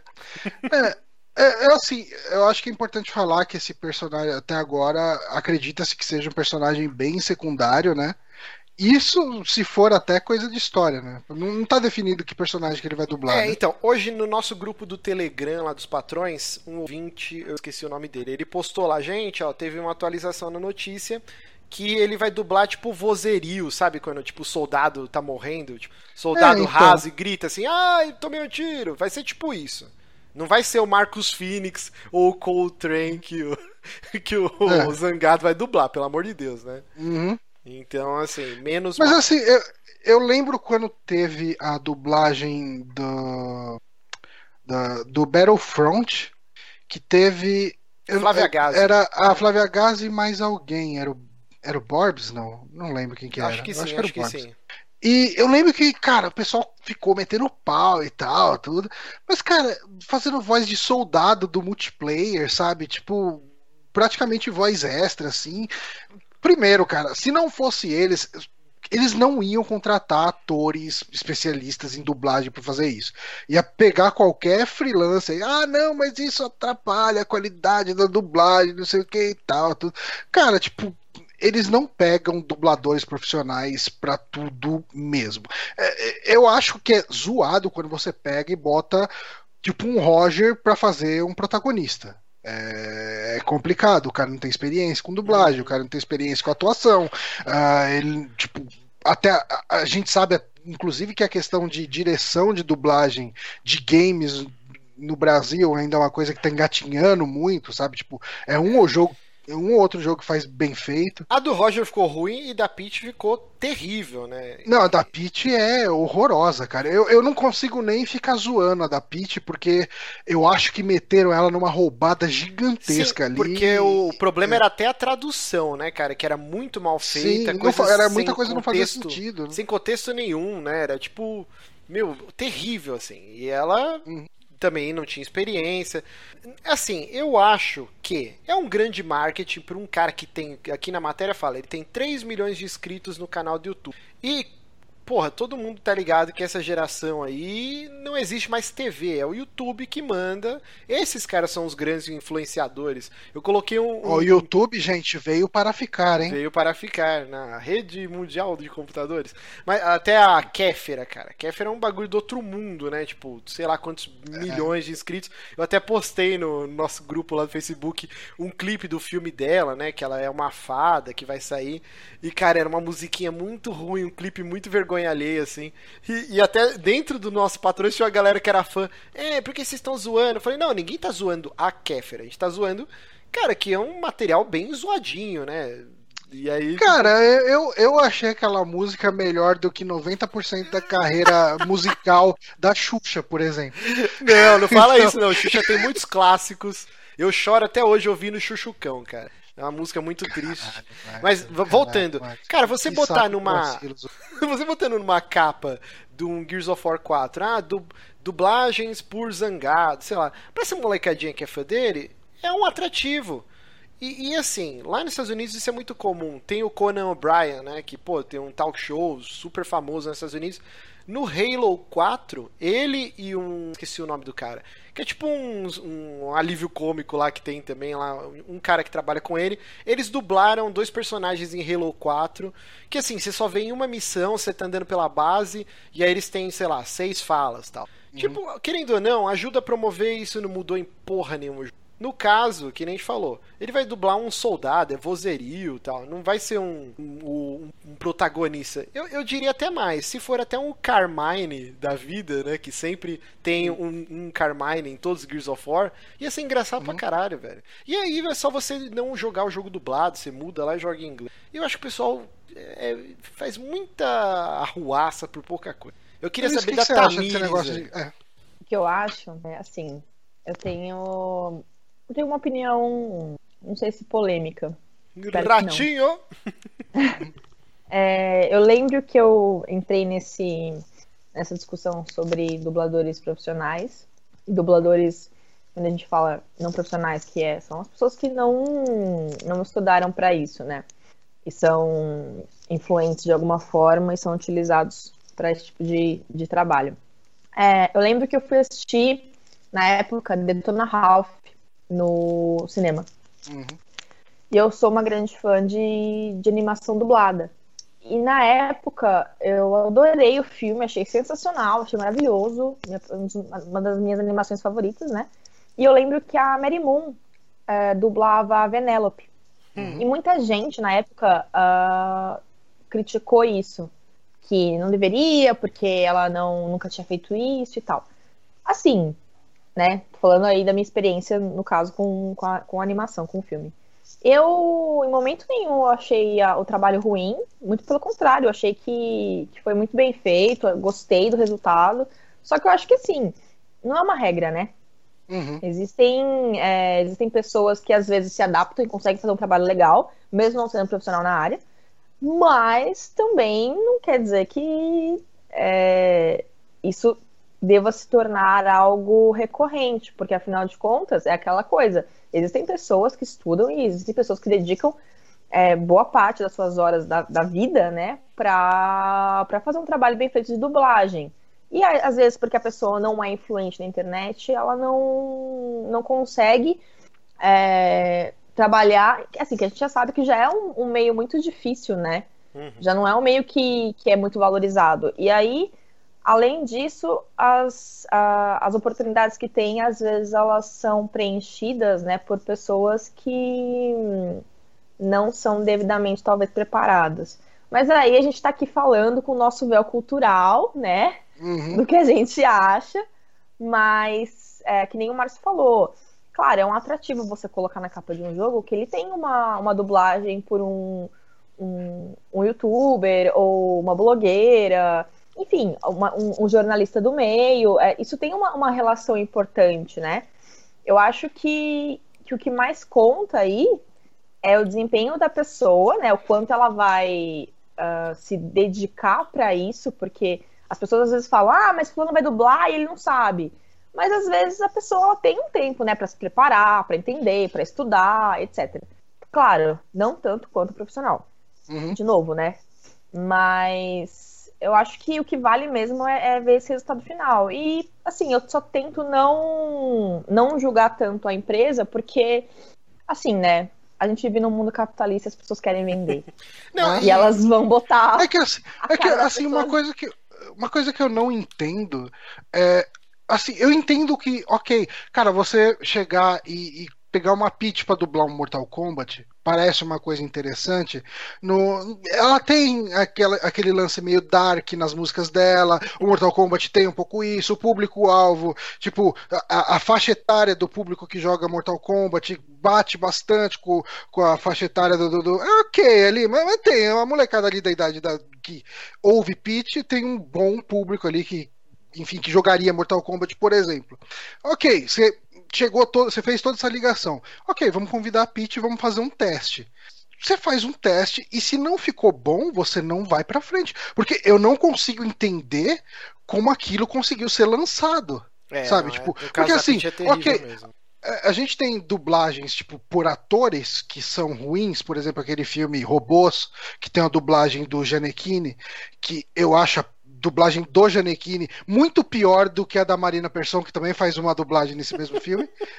E a gente tem outros longe. atores, a gente tem outros atores que não têm foco em dublagem, que fizeram dublagens sensacionais, como o caso do Chico Anísio no Up.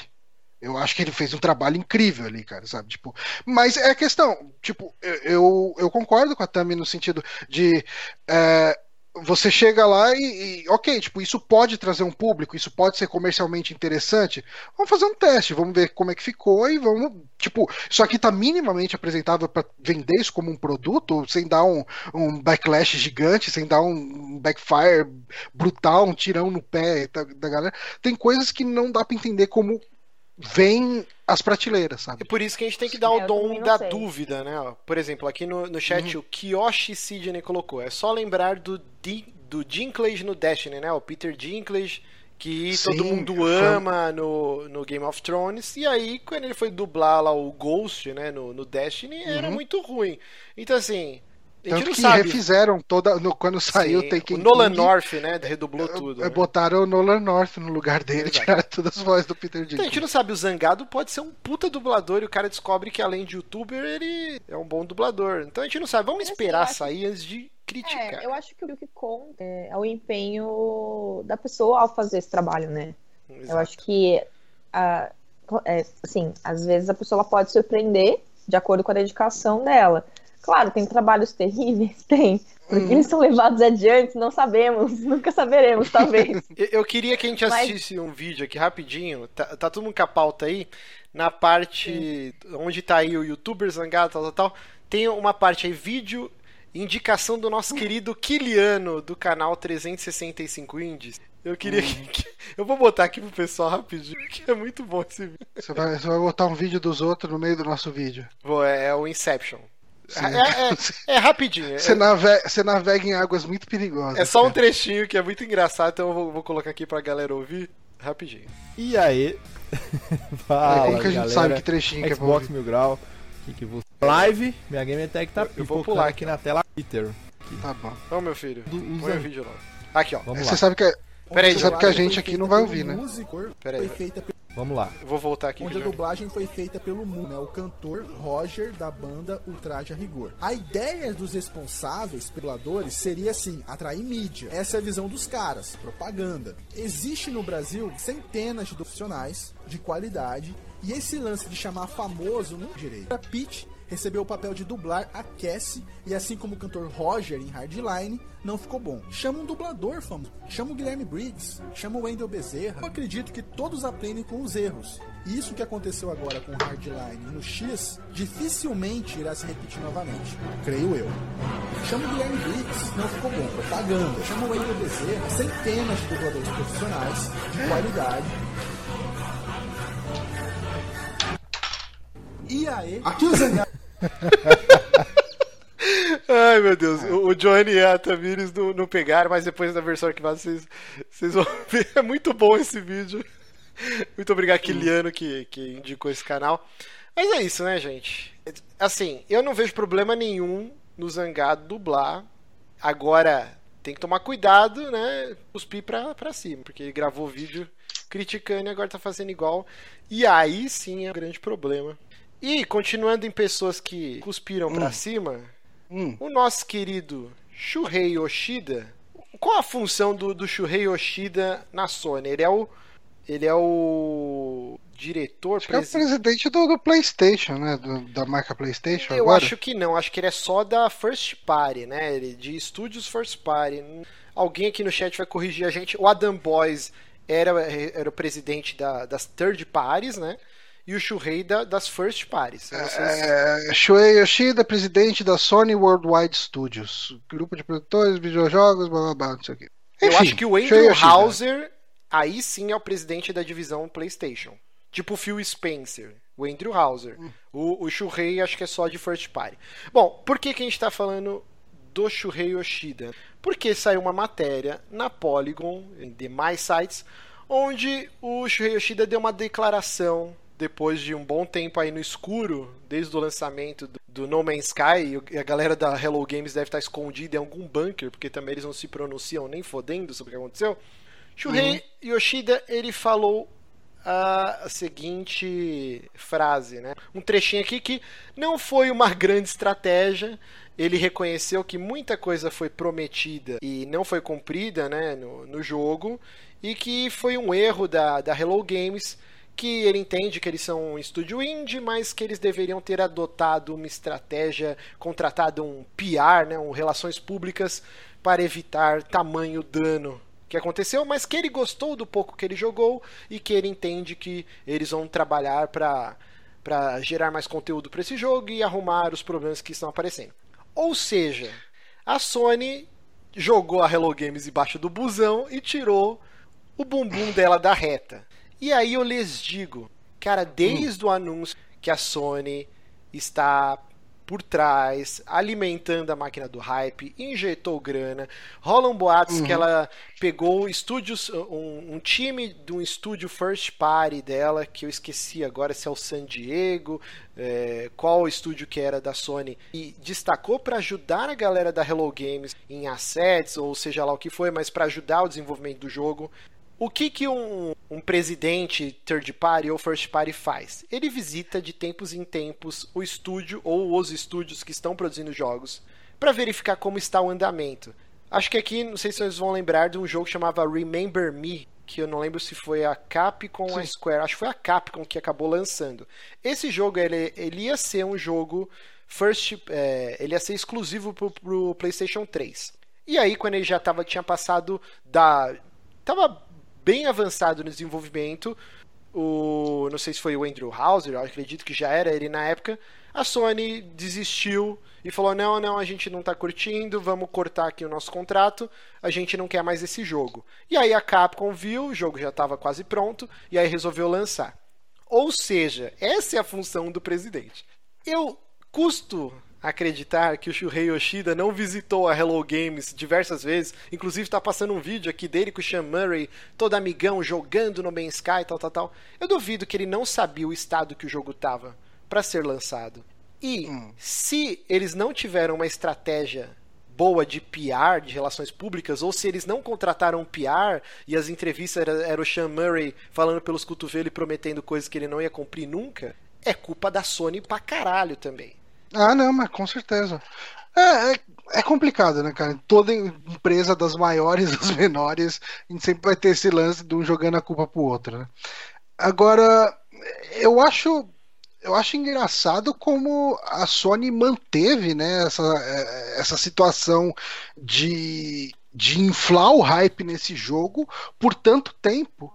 Porque, por exemplo, se a gente for pegar a questão do Last Guardian, por exemplo, o Last Guardian ele, ele já tá com, digamos assim, o pé já tá um pouquinho no freio, né? Ah, o jogo vai sair e tal, foi adiadinho, adiado um pouquinho aí, mas ele vai sair e assim, você não vê a Sony falando muito dele, fazendo tanto alarde quanto foi do uh, do No Man's Sky, eu acho que eu não sei se isso é porque ela aprendeu com No Man's Sky, ou se porque ela já uh, porque ela sente que o jogo não vai ser grande coisa, cara. Tipo, uhum. Tipo, eu, eu, assim, particularmente, já tô preparado pro Last Guardian meio merda.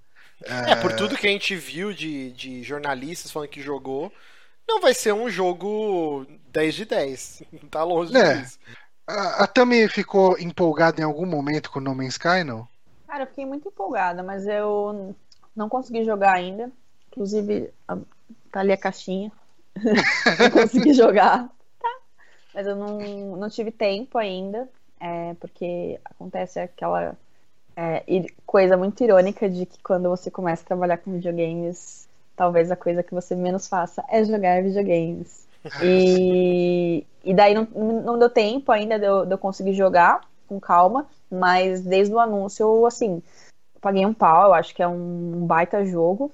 Só que assim, né, é, as pessoas sempre vão reclamar, gente. É, um, é, um, é uma aceitação que eu já peguei pra, pra minha vida. É, mas acho que o, que o que vale mais mesmo é. Eu tô falando de novo, minha opinião, né? Quem sou eu na uhum. fila do pão.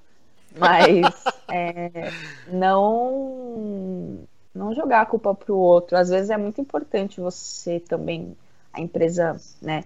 No caso a Sony, também assumir que ah, acho que na, na, verdade eles até assumiram um pouco, né? De saber que houve uma falta aí de, de um planejamento, de um cuidado, e que, poxa, espero que seja uma, uma um aprendizado para a vida, né? Porque é, é, é, uma. Eu, como, né, comunicadora social aí falando, é, eu percebo que dentro do meio de desenvolvimento, é, o que pra gente, de humanas e miçangueiros, é uma coisa muito uhum. simples e. Ah, não, meu, você vai lançar um jogo, poxa, então vamos fazer um planejamento de conteúdo, vamos fazer um plano de mídia, vamos ver como é que você vai conseguir levar o seu jogo para o público que você quer alcançar e fazer esse jogo vender, gerar dinheiro, enfim, né? Ter aquela, aquela comunicação mesmo e divulgação do jogo.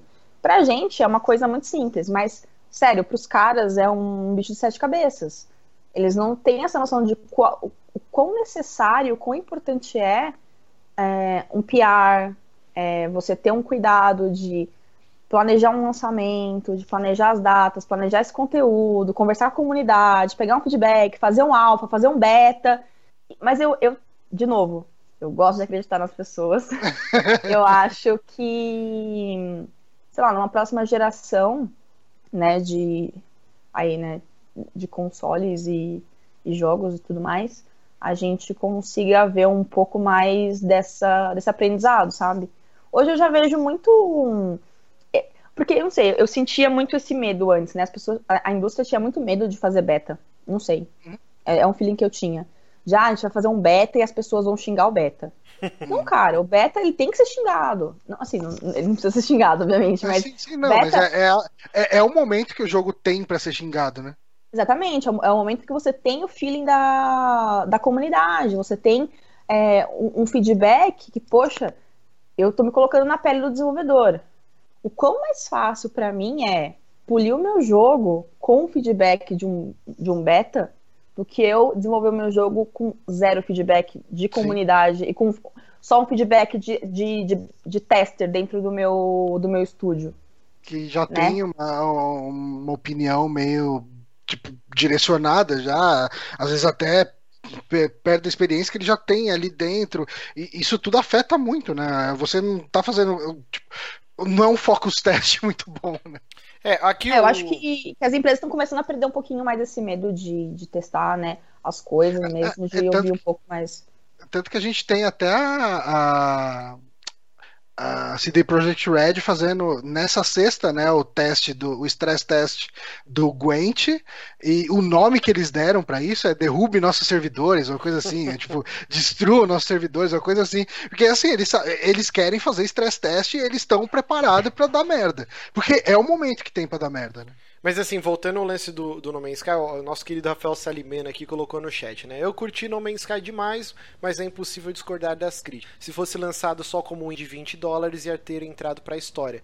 Com certeza, cara, porque a, a engine, né, o, o lance que eles conseguiram fazer de você saltar do planeta ir para a atmosfera e depois já tá no espaço e tal, isso é muito robusto, é sensacional. Imagina um Mass Effect é, com a EA pegando essa engine que os caras desenvolveram, esse algoritmo, incorporando isso num Mass Effect da vida, sabe? Ia ser foda. O problema, e aí que tá, era um estúdio indie, cara, eram quatro maluco, quatro maluco. Depois aumentou para vinte e poucas pessoas, tal. Mas é, ainda assim, é ridículo. É né, ridículo de perto de uma força atrás de um Assassin's Creed que, sei lá, mil, trocentas pessoas trabalham. E aí, a Sony hypou esse jogo até o cu fazer bico. Todas as conferências ela dava destaque para esse jogo. E aí vem falar que ah, eles, eles erraram. Porra, a Sony tinha que ter tomado as redes e falar, ó, oh, gente, a gente vai contratar um PR para vocês, as entrevistas vão ser com esse cara do lado, bababá. Já que a gente tá injetando dinheiro, hypando esse jogo, ele é exclusivo de console pra gente. E aí me vem depois dar um discurso dele, vai tomar no cu, Shuhei Yoshida. Eu, eu achei uma... eu, eu, fiquei muito puto porque eu comprei essa merda desse No Man's Sky, eu odiei, tentei o refund, não consegui. Fiquei puto da cara. Mas eu entendo que o Sean Murray talvez não seja o grande é, golpista que todo mundo fala, assim. cara, tem um dedo podre da Sony por trás disso. E Sony enxerga quem não quer, cara. É, o, o, negócio do No Man's Sky me faz lembrar de uma tira do Gilbert. que chega lá o vendedor, né, vira e fala para ele: "Ah, eu falei pro cliente que o sistema vai fazer isso, isso, isso e aquilo". Aí chega o Gilbert, vira e fala: "Não, mas o sistema não tem nada dessas features". É, daí chega o vendedor e fala, né? Ah, mas você sabe o que, que isso significa? Que eu sou um ótimo vendedor e você é um péssimo engenheiro. complicado, É, cara, complicado. Meio triste. Vamos para a última notícia da noite aqui. Inclusive, já vou fazer um ampassant, um disclaimer aqui antes. Porque assim, a Tami, como a gente já disse no começo do programa, ela é funcionária da Ubisoft. Então, talvez ela não possa dar a sua opinião sobre o próximo assunto, porque é um assunto cabeludo. E aí, tudo bem, se ela não quiser falar e tal, por uma série de fatores, a gente entende e concorda completamente. Mas o que está rolando? Essa semana, a Ubisoft lançou um site chamado weare.ubisoft.com. Esse site aqui, um site muito bonito e robusto, com vídeos passando, que é mais ou menos que um, um Media Kit sensacional que a Ubisoft fez. E aí ela vai falando o, as conquistas da Ubisoft, né? Então ela fala que ela é uma das líderes mundiais no dentro dos jogos, é um dos maiores estudos, nem como alguém contestar. Ela coloca números muito muito sensacionais aqui, né? Por exemplo, deixa eu descer. É, cadê, cadê, cadê? Peraí que aqui já é a parte cabeluda. Por exemplo, The Division foi considerado o maior lançamento de uma nova intele... Meu Deus, propriedade. Propriedade intelectual. Eu tava tentando traduzir como IP, né? Como propriedade intelectual na história dos videogames. É, Ela montou um, estu- um- um setor, né? um, um estúdio só para desenvolver filmes baseados nas franquias dela, sem. é, Sem ou grandes estúdios, Sony, Paramount, Fox, o cacete A4 meteu o pitaco, então ela tem a resposta final, que isso é histórico também. O filme do Assassin's Creed tá para estrear esse ano, agora em dezembro. E cara, tudo que eu vi desse filme parece foda. Tirando a trilha sonora do Kanye West, que eu não gosto do Kanye West, eu acho que esse filme vai ser foda. Então assim, a- e aí ela vai colocando os números, tal, tal, tal. E aí por que que ela fez isso? Tem uma parte aqui que te deixa com a pulga atrás da orelha. Que ela coloca aqui, independência é a chave. Daqui, pessoal. Ó, independência é a chave para a criação, e aí ela faz um gráfico aqui falando que na época que a Vivendi, para quem não sabe, Vivendi é uma empresa gigantesca francesa, que ela é dona de um conglomerado, tipo a Time Warner, né, que é dona de uma série de empresas também. E no caso a, Blizzard, né, Activision Blizzard, a Vivendi foi sócia acionista majoritária, né, durante os anos de 2008 até 2013. E aí vocês perguntam, nossa, a Ubisoft colocou aqui, não, que enquanto a Activision Blizzard estava sob o controle da Vivendi, o crescimento, né, de acordo, tem aqui, né, a fonte Nasdaq, né, foi de 14,11%. E desde que ela ficou uma empresa independente, desde 2013 até agora, 2016, o crescimento também pela Nasdaq, a fonte, da Activision Blizzard de 155 pontos. Ou seja, puta que me pariu. E a Ubisoft fala assim, que a, Ubisoft hoje é uma empresa independente e o crescimento dela, de acordo com a Euronext, que deve ser igual a Nasdaq, que, que faz esse controle dos dados da Bolsa de Valores, tudo, ela teve um crescimento de 157,49.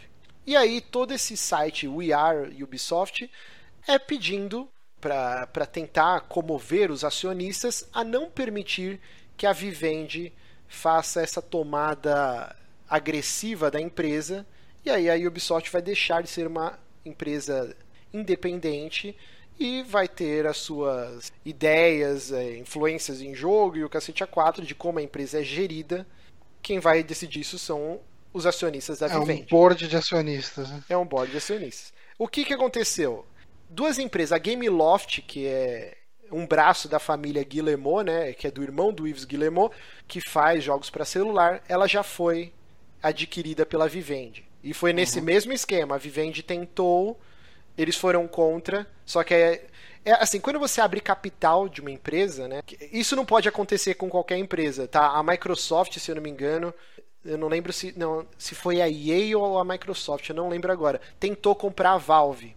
Só que a Valve, ela tem todo o respaldo de não aceitar porque ela não tem capital aberto. Nesse caso, tanto a Blizzard, a Activision e a Ubisoft, elas têm capital aberto. E é por isso que, mesmo sendo contrário, né, o- a família Guillemot sendo contrária, a Vivendi pode ir comprando as ações se os acionistas venderem, e aí, filho, bal bal. Parece que quando a gente está gravando esse programa, a Vivendi já é dona de 56% das ações da Ubisoft. E aí agora tá passando um vídeo também com funcionários da Ubisoft. Ah, tá. Eu preciso até ativar aqui as legendas, porque senão o pessoal não vai entender nada. Deixa eu colocar Enquanto isso, Tami, eh, lá na, na Ubisoft vocês são, vocês são, ah, como se diz, levados a, ou como se diz, eu tô procurando o termo, mas vocês são orientados a falarem Ubisoft ou Ubisoft? Olha, né, só de novo, só, só esclarecendo, né? Eu sou terceirizada para Ubisoft. Sim, sim, sim. É, eu faço home office, trabalho em casa. e pela, pela Go Media, que é a agência que atende, né? A, a Ubi. E, mas assim, é, não tem muita orientação. É sempre. A gente chama sempre carinhosamente de Ubi, né? Porque. Mas não é. O, mas o correto mesmo, vocês já, me- já me perguntaram isso. Como fala certinho? Eu Falei, bom, a, forma certinha é com o, o, o sotaque francês, né? Que é o Ubisoft. Que é o, inclusive no O é o, o né? Ubisoft. Aquele jeitinho bonito francês de falar que eu não sei falar nada em francês. É, a gente também. Mas é, a gente fala do jeito que a gente, que a gente quiser, assim, não tem muito uma, um direcionamento. É tipo, né? A gente É que tem- chama- tem umas sempre coisas de assim. Ubi. Tem umas coisas, por exemplo, quando eu trabalhava no Buscapé, eu vi que era o Buscapé. Uhum. E assim, hoje em dia eu trabalho numa empresa que presta serviço pro Buscapé e todo mundo lá dentro chama de a Buscapé. E isso me dá um- uma aflição ver as pessoas falando a, a Buscapé. Só que eu não, falo, eu não vou ser o chato que vai ficar corrigindo todo mundo toda hora. inteiro. Então deixa o pessoal falar a Buscapé e tá tudo certo. Rapidinho aqui, ó. O Power Otaku aqui no chat colocou, né? Que os nossos amigos lá do, do podcast, o Rafael e o Igor, saíram da Game Loft, né? Não comentaram porque saíram, mas acho que foi por causa da Vivendi. É, que mais aqui? O Paranhos colocou aqui no chat. Quem tem capital aberto se lasca não abrisse o capital. Não é tão fácil assim, né? Senão ninguém abriu capital. Mas, então, mas é um. Assim, você abre o capital porque é interessante monetariamente. A E Valve- daí é risco e recompensa, cara. Por que, Tipo, que a Valve não abre o capital? Porque ela tem o Steam, uma loja enorme, a maior loja de jogos digitais do planeta, e aí ela pode bancar a produção dos jogos quando ela ainda fazia jogos, que não é mais o caso. Mas assim, quando você abre capital, é claro que você vai ter um- um- uma mesa de acionistas que vão dar pitaco em como a empresa é gerenciada, mas ao mesmo tempo você tem uma entrada gigante de dinheiro para Ah, para financiar a- as obras, senão não tem jogo também. Então é um lance, né? Uma balança. Aqui, por exemplo, nesse vídeo que tá rolando, o pessoal fala que ah, a gente estava desenvolvendo o novo Prince of Persia, só que quando a gente já estava com a engine quase pronta, a gente viu que a gente tinha algo muito bacana na mão que poderia ser uma nova IP e isso virou Assassin's Creed. E talvez com o controle da Vivendi ou whatever, um acionista majoritário ia falar assim: não, vocês estão loucos? Prince of Persia é uma, uma franquia que todo mundo conhece, um jogo que está há mil anos. Que, que é Assassin's Creed? Não vai criar nova IP, lança, o- lança o Prince of Persia e acabou. E a gente nunca teria um Assassin's Creed. Então, esse é um grande medo que eles têm, de da criatividade dentro do estúdio ser suprida, né? E a Ubisoft eu sei que, que tem pessoas que têm os seus pés atrás, ah, tem, todo estúdio tem seus problemas, mas a Ubisoft ela sempre foi conhecida por ousar, cara. Se tem uma empresa que não fica dentro da caixinha, é a Ubisoft. Inclusive, essa, acho que hoje eu li uma matéria com, não sei se é o presidente da Ubisoft, falando que eles já têm contato com o Nintendo NX, que é uma plataforma maravilhosa, que ele vai revolucionar, tal, tal, tal, e que eles já estão trabalhando. E é muito importante ser o primeiro a lançar algo com uma inovação tecnológica, porque é a hora que os gamers estão com a mente mais aberta para receber novidades, né? Depois a geração vai avançando e o pessoal meio que ah, quero, quero jogar o meu FPS, meu Call of Duty e tal, tal, tal. E- então a Ubisoft sempre usou, cara. Se você pegar o Zombie Uno, o Rayman, que era sensacional também usando o tablet, é, ela sempre está inovando, né? Já tem um, um jogo que saiu aí de, de óculos VR também, que foi elogiado. Então, ah, o é Eagle isso. É. Isso, isso. Então, assim, eu não sei se. Eu a- Joguei no E3, então é bem legal, bem legal mesmo. Então, assim, é, é triste, cara, se isso acontecer, porque a gente. Inclusive, tá aí o, o que aconteceu com a Activision nesses anos, né? Até a queda no rendimento. Né? Um negócio interessante de, de você ter a visão do acionista para as decisões das empresas. Tem uma matéria no Kotaku, eu vou até tentar deixar separado isso em algum lugar para a gente botar depois no post, que era que, que é referente às perguntas dos acionistas enquanto a tipo quando tem as reuniões né, de, de- da mesa de, de acionistas e tal, para as decisões da empresa, né, as decisões que vão ser tomadas, que postas em prática ao longo do, do próximo ano fiscal, etc, etc. E na da Nintendo, assim, é, eles sempre publicam, né, depois as perguntas que foram feitas. E aí teve, tipo, tem uma das perguntas lá, um dos dos caras, dos acionistas, falam: "Ah, vocês falam muito de videogame nessas reuniões e eu não entendo videogame, eu não sei por que vocês falam tanto de videogame.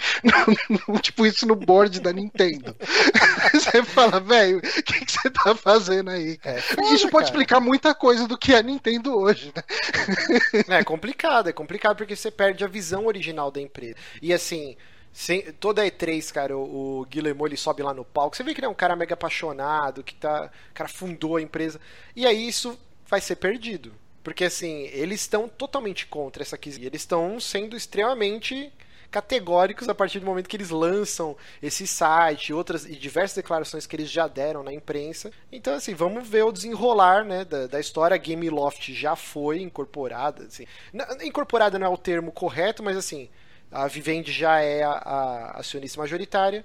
E aí vamos ver se isso vai acontecer com a Ubisoft também. Eu torço para que não, que a, que, a, que a Ubisoft consiga, com esse apelo, fazer os outros acionistas não venderem a sua parte. Alguém quer, quer falar mais alguma Eu Podemos. acho que a gente pode. Então vamos para o último bloquinho desse programa que já está gigante. Uhum. Vamos para um bloquinho que a gente abandonou faz uns dois, uns dois programas e vamos voltar aqui para o pessoal não ficar bravo com a gente, que é o Amiibo Estou Aqui. Johnny, o que, que é o Amiibo Estou Aqui? Ah, é um espaço que a gente deixa aberto para os nossos ouvintos e ouvintas mandarem dúvidas pra gente e a gente vai comentar. Ah, enfim, perguntas, perguntas sobre qualquer coisa, qualquer tema e a gente vai responder na medida do possível. Exatamente, você pode mandar essas, essas questões no esc.fm barra superamigos ou no nosso e-mail superamigos.gmail.com com o título Amiibo Estou Aqui. No ESC-FM você pode se manter no anônimo. No anonimato. Uhum. No anônimo não, né? Eu tô Se você quiser, você pode mandar um e-mail e falar eu não quero ser identificado, Sim. também a gente deixa anônimo aqui, mas a gente vai saber quem é você. Hoje a gente tem duas perguntas muito bacanas. Vou começar porque as duas a pessoa não se identificou. Então, duas perguntas pelos anônimos. Se você tivesse que salvar apenas três tipos de alimento do mundo, quais seriam?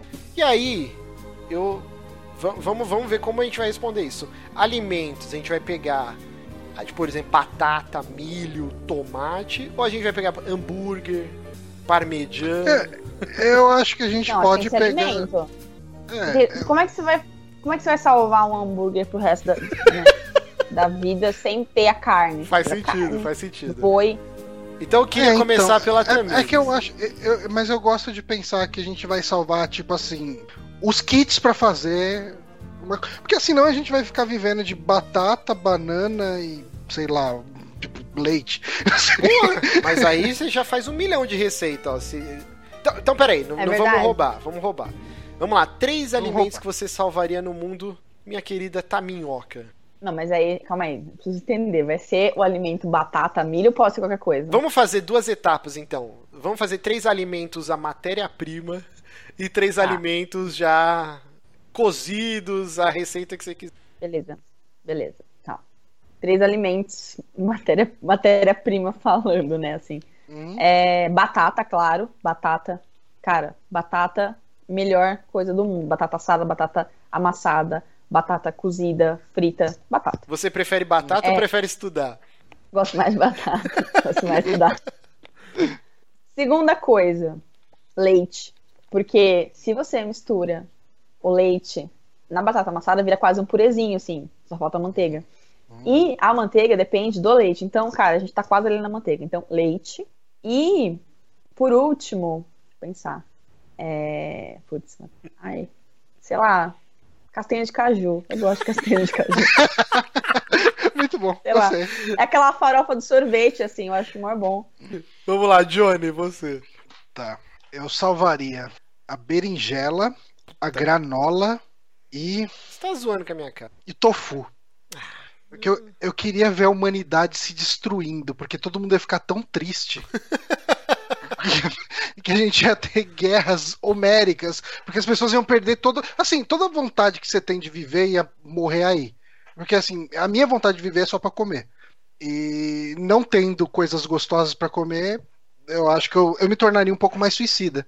Então a gente poderia viver num mundo com uma nova ordem mundial. Nossa, ia ser legal. Vamos lá, os meus. Trigo pra fazer cerveja. Água entra, água não entra, não. Então, beleza. Hum, Trigo, Não, não alimento. Trigo, batata, porque, meu, batata é a melhor invenção Invenção. da ok. natureza. Melhor invenção da natureza. Grande senhor George Batata, que um dia inventou a batata. Vamos lá, trigo, batata. O que que eu salvaria? E o milho. Porque o milho você faz Hum. coisa pra caralho com o milho. Porque assim, ó, pensa, pensa comigo. Com o milho você faz o óleo. Na sua dieta, tô pensando na sua dieta vegetariana. Não, aí. olha que sensacional. Com o milho você faz o óleo que frita a batata. E aí a Hum. cerveja você faz com o trigo, cerveja de batata frita. Acabou. Você sabe o que, que eu salvaria de verdade? Uh, Arroz, boi e galinha. Que ne- nessa, nessa eu já teria, tipo, já teria um franguinho, já teria um ovo, já teria, tipo, bifão, já teria, tipo, pepperoni é feito com carne de boi, né? Claro que não, Ah, é de cara, porco. Não, pepperoni eu acho que é de boi. Claro que não, pepperoni é de porco. É uma linguiça condimentada. Tá. Sei lá, gente, se vocês falarem pra mim que é de salsicha, eu vou acreditar, sabe? Porque eu não faço ideia do que é feito no Não, pepperoni, então é agora muito vamos bom. para a segunda etapa dessa pergunta. Ó, Agora ó, são. é, pepperoni é feita com carne é, de porco e bovina. Ah, tá. Então, nós dois estávamos certos juntos. Mas aí existe uma vertente, tem linguiça cuiabana, que é, que é linguiça com carne de boi, recheada de provolone, aí tem um âmbito enorme aí. Mas agora vamos com o- os alimentos já industrializados, já preparados. Eu vou, eu vou come- começar aqui então. Hambúrguer, parmegiana, ai caralho, e um macarrãozinho à bolonhesa. Eu fiquei entre pizza e macarrão à bolonhesa, mas... Vamos lá, Tamires. A pizza. Desculpa, gente, pizza. É... Segundo lugar, acho que hambúrguer também. E em terceiro lugar, putz, uma coisa que eu amo muito. Ah, chocolate, né? Pô, ninguém tá falando de doce aqui, meu Deus do céu. Tá. Eu vou de pizza também. A pizza tá muito salva aqui com a gente. Ah, pizza, burrito e sorvete. Olha só. Nossa, sorvete, pode crer. Sor- sorvete pode ser todos, né? Ah, sim, é. Chocolate, Já tá napolitano. roubando favor. É. O hambúrguer também, pode ser vários tipos. Mas vamos lá, então agora a última pergunta do Amiibo Estou Aqui, também pelo Anônimo. Se vocês pudessem trazer um programa de TV antigo de volta com uma nova roupagem, qual seria e quais as mudanças vocês fariam nele? Eu, recentemente, estava madrugando, né, deitado com o celular na cara, mexendo no YouTube, e aí tem aquele maldito autoplay que você vê cachorro sendo morto, cacete a quatro, aí você já deleta a pessoa. Como eu já, eu já fiz já a minha seleção e deletei muita gente do Facebook, agora tá de boa. E aí, esses dias, eis que brota, assim, numa madrugada, o primeiro episódio completo dos, da série O Elo Perdido. Isso é dos velhos. Isso é dos velhos. Quando eu era, quando eu era cabeludo, um cara no trabalho me chamava de. de no- na, na faculdade me chamava de Tchaca. Pra quem não sabe, Elo Perdido é uma série dos anos 60, comecinho dos 70. E, cara, efeitos toscos, mas também é pra época. Muito velho, muito velho. Era uma família, tipo um pai e dois filhos, né? Uma, uma filha e um filho. Eles vão descer uma corredeira, né? Com aqueles botes infláveis e tal. E aí eles cruzam, eles caem, tipo, numa cachoeira. E quando eles acordam tal, eles atravessaram um paradoxo dimensional. E eles estão num mundo com dinossauro, homem macaco e o caralho a quatro. Tem seres reptilianos que são humanoides e pensam tal. É uma outra dimensão. E aí é meio caverna do dragão, assim. Eles querem voltar pra Terra. Então é essa família passando o maior perrengue, todo episódio, dinoss- o Tiranossauro Rex quer matar eles, eles fazem amizade com um menino macaco que chama Chaka, que ele era cabeludão e tal.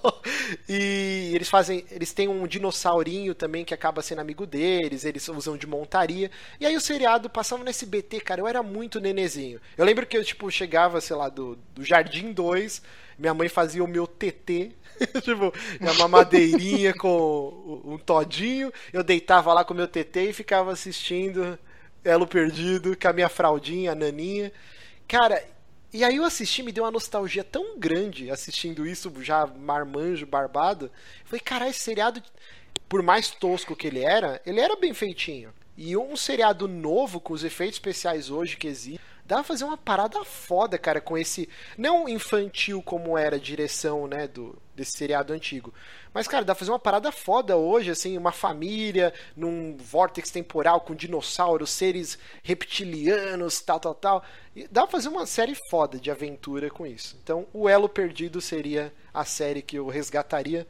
Tá, minhoca. Cara, o, o pessoal no chat tá on fire aqui, viu? Eu tô lendo também, tá muito Tá maravilhoso. muito bom, cara. Tipo, Sabadaço, gente. Sabadaço. Sabadaço. Gilberto, Be- Gilberto Barros, tá ligado? Meu Deus. TV. Colosso, X-Tudo, Gloob Gloob, Banheira do Gugu. Só a Banheira do Gugu, não é um programa que é só Banheira do Gugu. E uma coisa que é engraçada, porque as pessoas não lembram, mas o que a Globo fez pra competir com a banheira do Gugu, que era o sushi erótico do Faustão. Nossa, eu Pariu, quase cuspi água aqui. Que eram umas, meni- umas meninas deitadas, nuas, com sushis cobrindo o bico do peito e a xoxota. Era uma coisa assim absurda. E na Xoxota, Porque hein? Puta que pariu. As pessoas com- aí con- convidavam atores globais pra ficar comendo sushi em cima delas. Sério. E aí, Cara, por algum é motivo muito que vocês devem imaginar, porque Pro eles não conseguiam ficar de pé no programa, eles ficavam todos sentados. Porque talvez alguma coisa estivesse acontecendo. Esse era o Mas, programa que você assim, queria ressuscitar? Não, não, não, eu só lembrei disso aqui. Não, não concordo com o programa, só pra ficar bem claro. Mas é que veio, a galera falou banheira do Gugu e eu lembrei do sushi erótico, que me É, marcou muito erótico. mais do que a própria banheira da Gugu, assim. É, putz, eu, eu, eu, eu reviveria muitos, muitos programas, assim, por exemplo, eu era muito, muito fã de, do- dos programas da TV Cultura em geral, né? X-Tudo, o Castelo Ratimbum e tal. Mas, assim, eu acho que o X-Tudo, ele se, ele se reciclou de uma maneira em alguns canais do YouTube, eu sinto isso bastante hoje. Mas uma coisa que eu sinto muita falta era aquele, putz, eu não vou lembrar o nome, mas vocês vão lembrar quando eu explicar o formato do programa. Que era a galera no mercado e tinha que comprar várias coisas Nossa, muito curto com famílias. Como que era? era Market? aquilo- Correr e pegando todas as coisas, colocando no carrinho. no- Supermarket. Eu não lembro o nome do Supermarket. Supermarket é o Supermarket. nome, não lembro. Ele tinha que fazer a eu achava compra do mês. Tal. O sonho da minha vida era levar minha família nesse programa, porque a gente ia, tipo, conseguir comprar as coisas e correr e ganhar o prêmio. Porque eu lembro, o prêmio envolvia, envolvia, tipo, viagem, casa própria, um carro, tipo, era um, era um puta prêmio, assim. Era na E Band, mais- passava na Bandeirantes, acho que antes do programa da Silvia Popovic. Era uma parada assim, cara, tipo, Eu não primórdios lembro onde passava, mas era maravilhoso, assim. Eu fico imaginando hoje, tipo, esse programa, mas é que assim, eu não consegui pensar ainda numa, numa roupagem diferente pra ele. Mas de repente a gente podia botar aí uns, um- uns prêmios mais, mais, mais gordos, não sei. Não, mais gordos não vai ter como, porque naquela época já era mudando a sua vida no supermercado, assim, já era muito maravilhoso. Muito bom. E você, Johnny? Ah, cara, ah, pra mim é, é- é- Eu sempre me repito aqui, mas. Seria Kubanacan, Tá obviamente. que pariu. Não, mas é novela, Só que- novela. Não, não, não. é a muito nova- obcecado por essa novela. houve, houve a nova roupagem. Que ia ser uma série com temporadas, negócio fechadinho. Você explorar todo o lance da Fênix, do, da arma deles, da viagem no tempo. Ia ser um negócio legal, cara. Tipo, ao invés de você jogar toda a parte groundbreaking do negócio pro último episódio, pra última semana. Tudo isso ia ser explorado em temporadas espaçadas, com ah, tipo assim, vai, lança lá uns 10 episódios, depois espera uma, um semestre, um ano para lançar mais uma temporada e tal. Ia ser um negócio organizado para sair legalzinho, com uma produção legal, sem aquela parada inflada de novela, que é a parte chata disso tudo. Não tem como Mas seria- Kubanacan sem o pescador parrudo.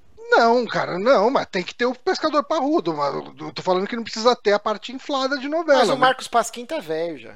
Não precisa ser ele, né, cara? Pega outro cara bombado sem camisa e já era. Eu só queria fazer uma pergunta. Não sei se vocês chegaram a ver um link que saiu, acho que faz, sei lá, umas, um mês mais ou menos, falando sobre toda a história por trás de Kubanacan. Eu não lembro se foi no BuzzFeed. Não, não dá corda. O Johnny tem, tem uns 15 programas que ele já recitou a trama inteira do Kubanacan e o final. Eu não aguento mais ouvir falar Kubanacan, cara. E era um post muito bom, mas eu não consegui achar o link aqui agora. Eu vou tentar procurar e daí eu mando pra vocês. Porque Eu acho eu que li saiu num não entendo da vida, ou um blog desses e tal, deles Morre Sunga explicando. Branca. Eu não É, lembro uma onde foi. desses. Não lembro onde foi. Mas eu vi assim, não, tudo, tudo, que, tudo que aparece na internet de Kubanacan o pessoal me traz, porque O Johnny Eu- é eu consumo obcecado. isso muito. É obcecado. Ele deve Cara. ter dentro, atrás dele, nesse armário, se ele abrir a porta, deve ter a foto do, do Marcos Pasquim, assim, sem camisa, pescador eu tenho um parrudo. assim. travesseiro, eu tenho um travesseiro, né, com ele, tipo, de corpo inteiro. Tipo do Corraine e do Kojima, você tem um do, do Marcos Pasquim. Eu, Marcos Pasquim, de pescador parrudo. Então é isso, gente. Muito bom. Muito boas perguntas. Mandem mais perguntas pra gente no Amiibo Estou Aqui. superamigos.gmail.com Título do e-mail Amiibo Estou Aqui. Gente, chegamos ao final de mais um programa. Queria agradecer muito a, a participação da nossa querida Tamires Taminhoca. Sigam ela no Twitter, arroba Taminhoca com dois M's Y. Taminhoca. É difícil. Não, é é uma junção é de minhoca com Tamires, e daí eu fiz assim. Da onde surgiu esse apelido? Minhoca é meu período de faculdade. Quando eu passei na faculdade, que eu fui fazer jornalismo na Unesp em Bauru, lá tem uma tradição muito forte de você batizar, né, todos os bichos com algum apelido. E o meu foi minhoca, porque quando eles me pintaram, eles jogaram tinta dentro da minha calça e eles falaram que eu rebolava que nem uma minhoca. Enfim. Pra vocês verem meus dotes de dança, como eu já nunca Tipo a, a vilã do Suicide Squad, né? É, é uma coisa meio isso, meio isso. Aí ficou minhoca e em Bauru todo mundo me chamava assim. Aí eu acabei fazendo a junção das duas coisas e ficou isso em todos os, os users de rede social, assim, Instagram, Twitter. Só o Facebook que eu tenho um nome sério de verdade, né? Porque afinal de contas, minha família tá lá. Meio bolado. Mas então, Tamires, faça seu jabá aí. Quem quiser acompanhar o seu trabalho, te segue no Twitter. O que mais quer fazer? Ah, gente, assim, né? Eu passo a maior parte do meu tempo no Twitter, postando GIFs engraçados, coisas do Reddit e desabafos da vida, assim, que às vezes vão parar no Chapolin Sincero, como já aconteceu mês passado. É, às vezes eu viralizo sem querer, então, sei lá, se você tá buscando aí umas inspirações de, de, enfim, tweets, dá uma passadinha no meu Twitter, tem sempre algumas, algumas merdas rolando. É, tô no Instagram, tô no Snapchat, tô no Facebook. E também, né, quem quiser ver os memes que eu fico pensando na minha cabeça enquanto eu tomo banho, tá todos lá no, no, no perfil da, da página da Ubisoft Brasil no Facebook, no, no Twitter da UB também, enfim. Tem toda essa curadoria de conteúdo aí pensando na, nas pessoas e o que elas querem ver de alguma forma, tipo carreta furacão, fofão escalando a parede, a gente fazendo uma junção com Assassin's Creed, coisa assim. também. Cara, isso ia ser, ia ser muito foda. Uma DLC. Os caras, ó, não lançaram pro Rainbow É um Six sonho, Siege? é um sonho. O Rainbow Six Siege tem a tela na favela com os personagens do Bop. Me imagina uma DLC exclusiva do Brasil, do novo Assassin's Creed com carreta furacão escalando. As pessoas pedem muito a DLC pro Just Dance do Carreta Furacão. Que a gente mais recebe, assim. Meu Deus, quando vai ter a Carreta Furacão no Just Dance? A gente fala, quem sabe um dia a gente tá tentando, sabe? A gente quer. A gente Ia ser foda, ia foda. Mas não, não rolou ainda. Quem sabe em 2018. Vamos ver, não sei. Muito bacana, muito obrigado, Tamires, pela participação. E lembrando, você curte o nosso trabalho, se inscreva no canal, clique no like, aquela papagaia de sempre. Eh, nos acompanhe nas redes sociais, arroba Márcio S. Barrios, arroba JLuiz1981, arroba G Bonatti, arroba Superamigos. E se você quer ajudar a gente, um dólar por mês no patreon.com superamigos. Você participa do grupo do Facebook, do grupo do Telegram. A gente tá todo dia lá batendo papo com a galera. é, o pessoal dando pitaco pro que a gente faz, fazer nos. Falei igual um mongol agora. Pro que a gente vai fazer nos programas. É muito bacana tudo que a gente tá falando. E você ajuda o site e mais atrações estão para vir. Estamos quase batendo a meta do 3 da madrugada, que é o nosso podcast exclusivo de terror. Faltam acho que 24 dólares, 23 dólares por aí. Então, porra, vamos lá. Um dólar por mês você nos ajuda a bater essa meta. Um beijo, vamos ficando por aqui e até semana que vem. Tchau, Deus.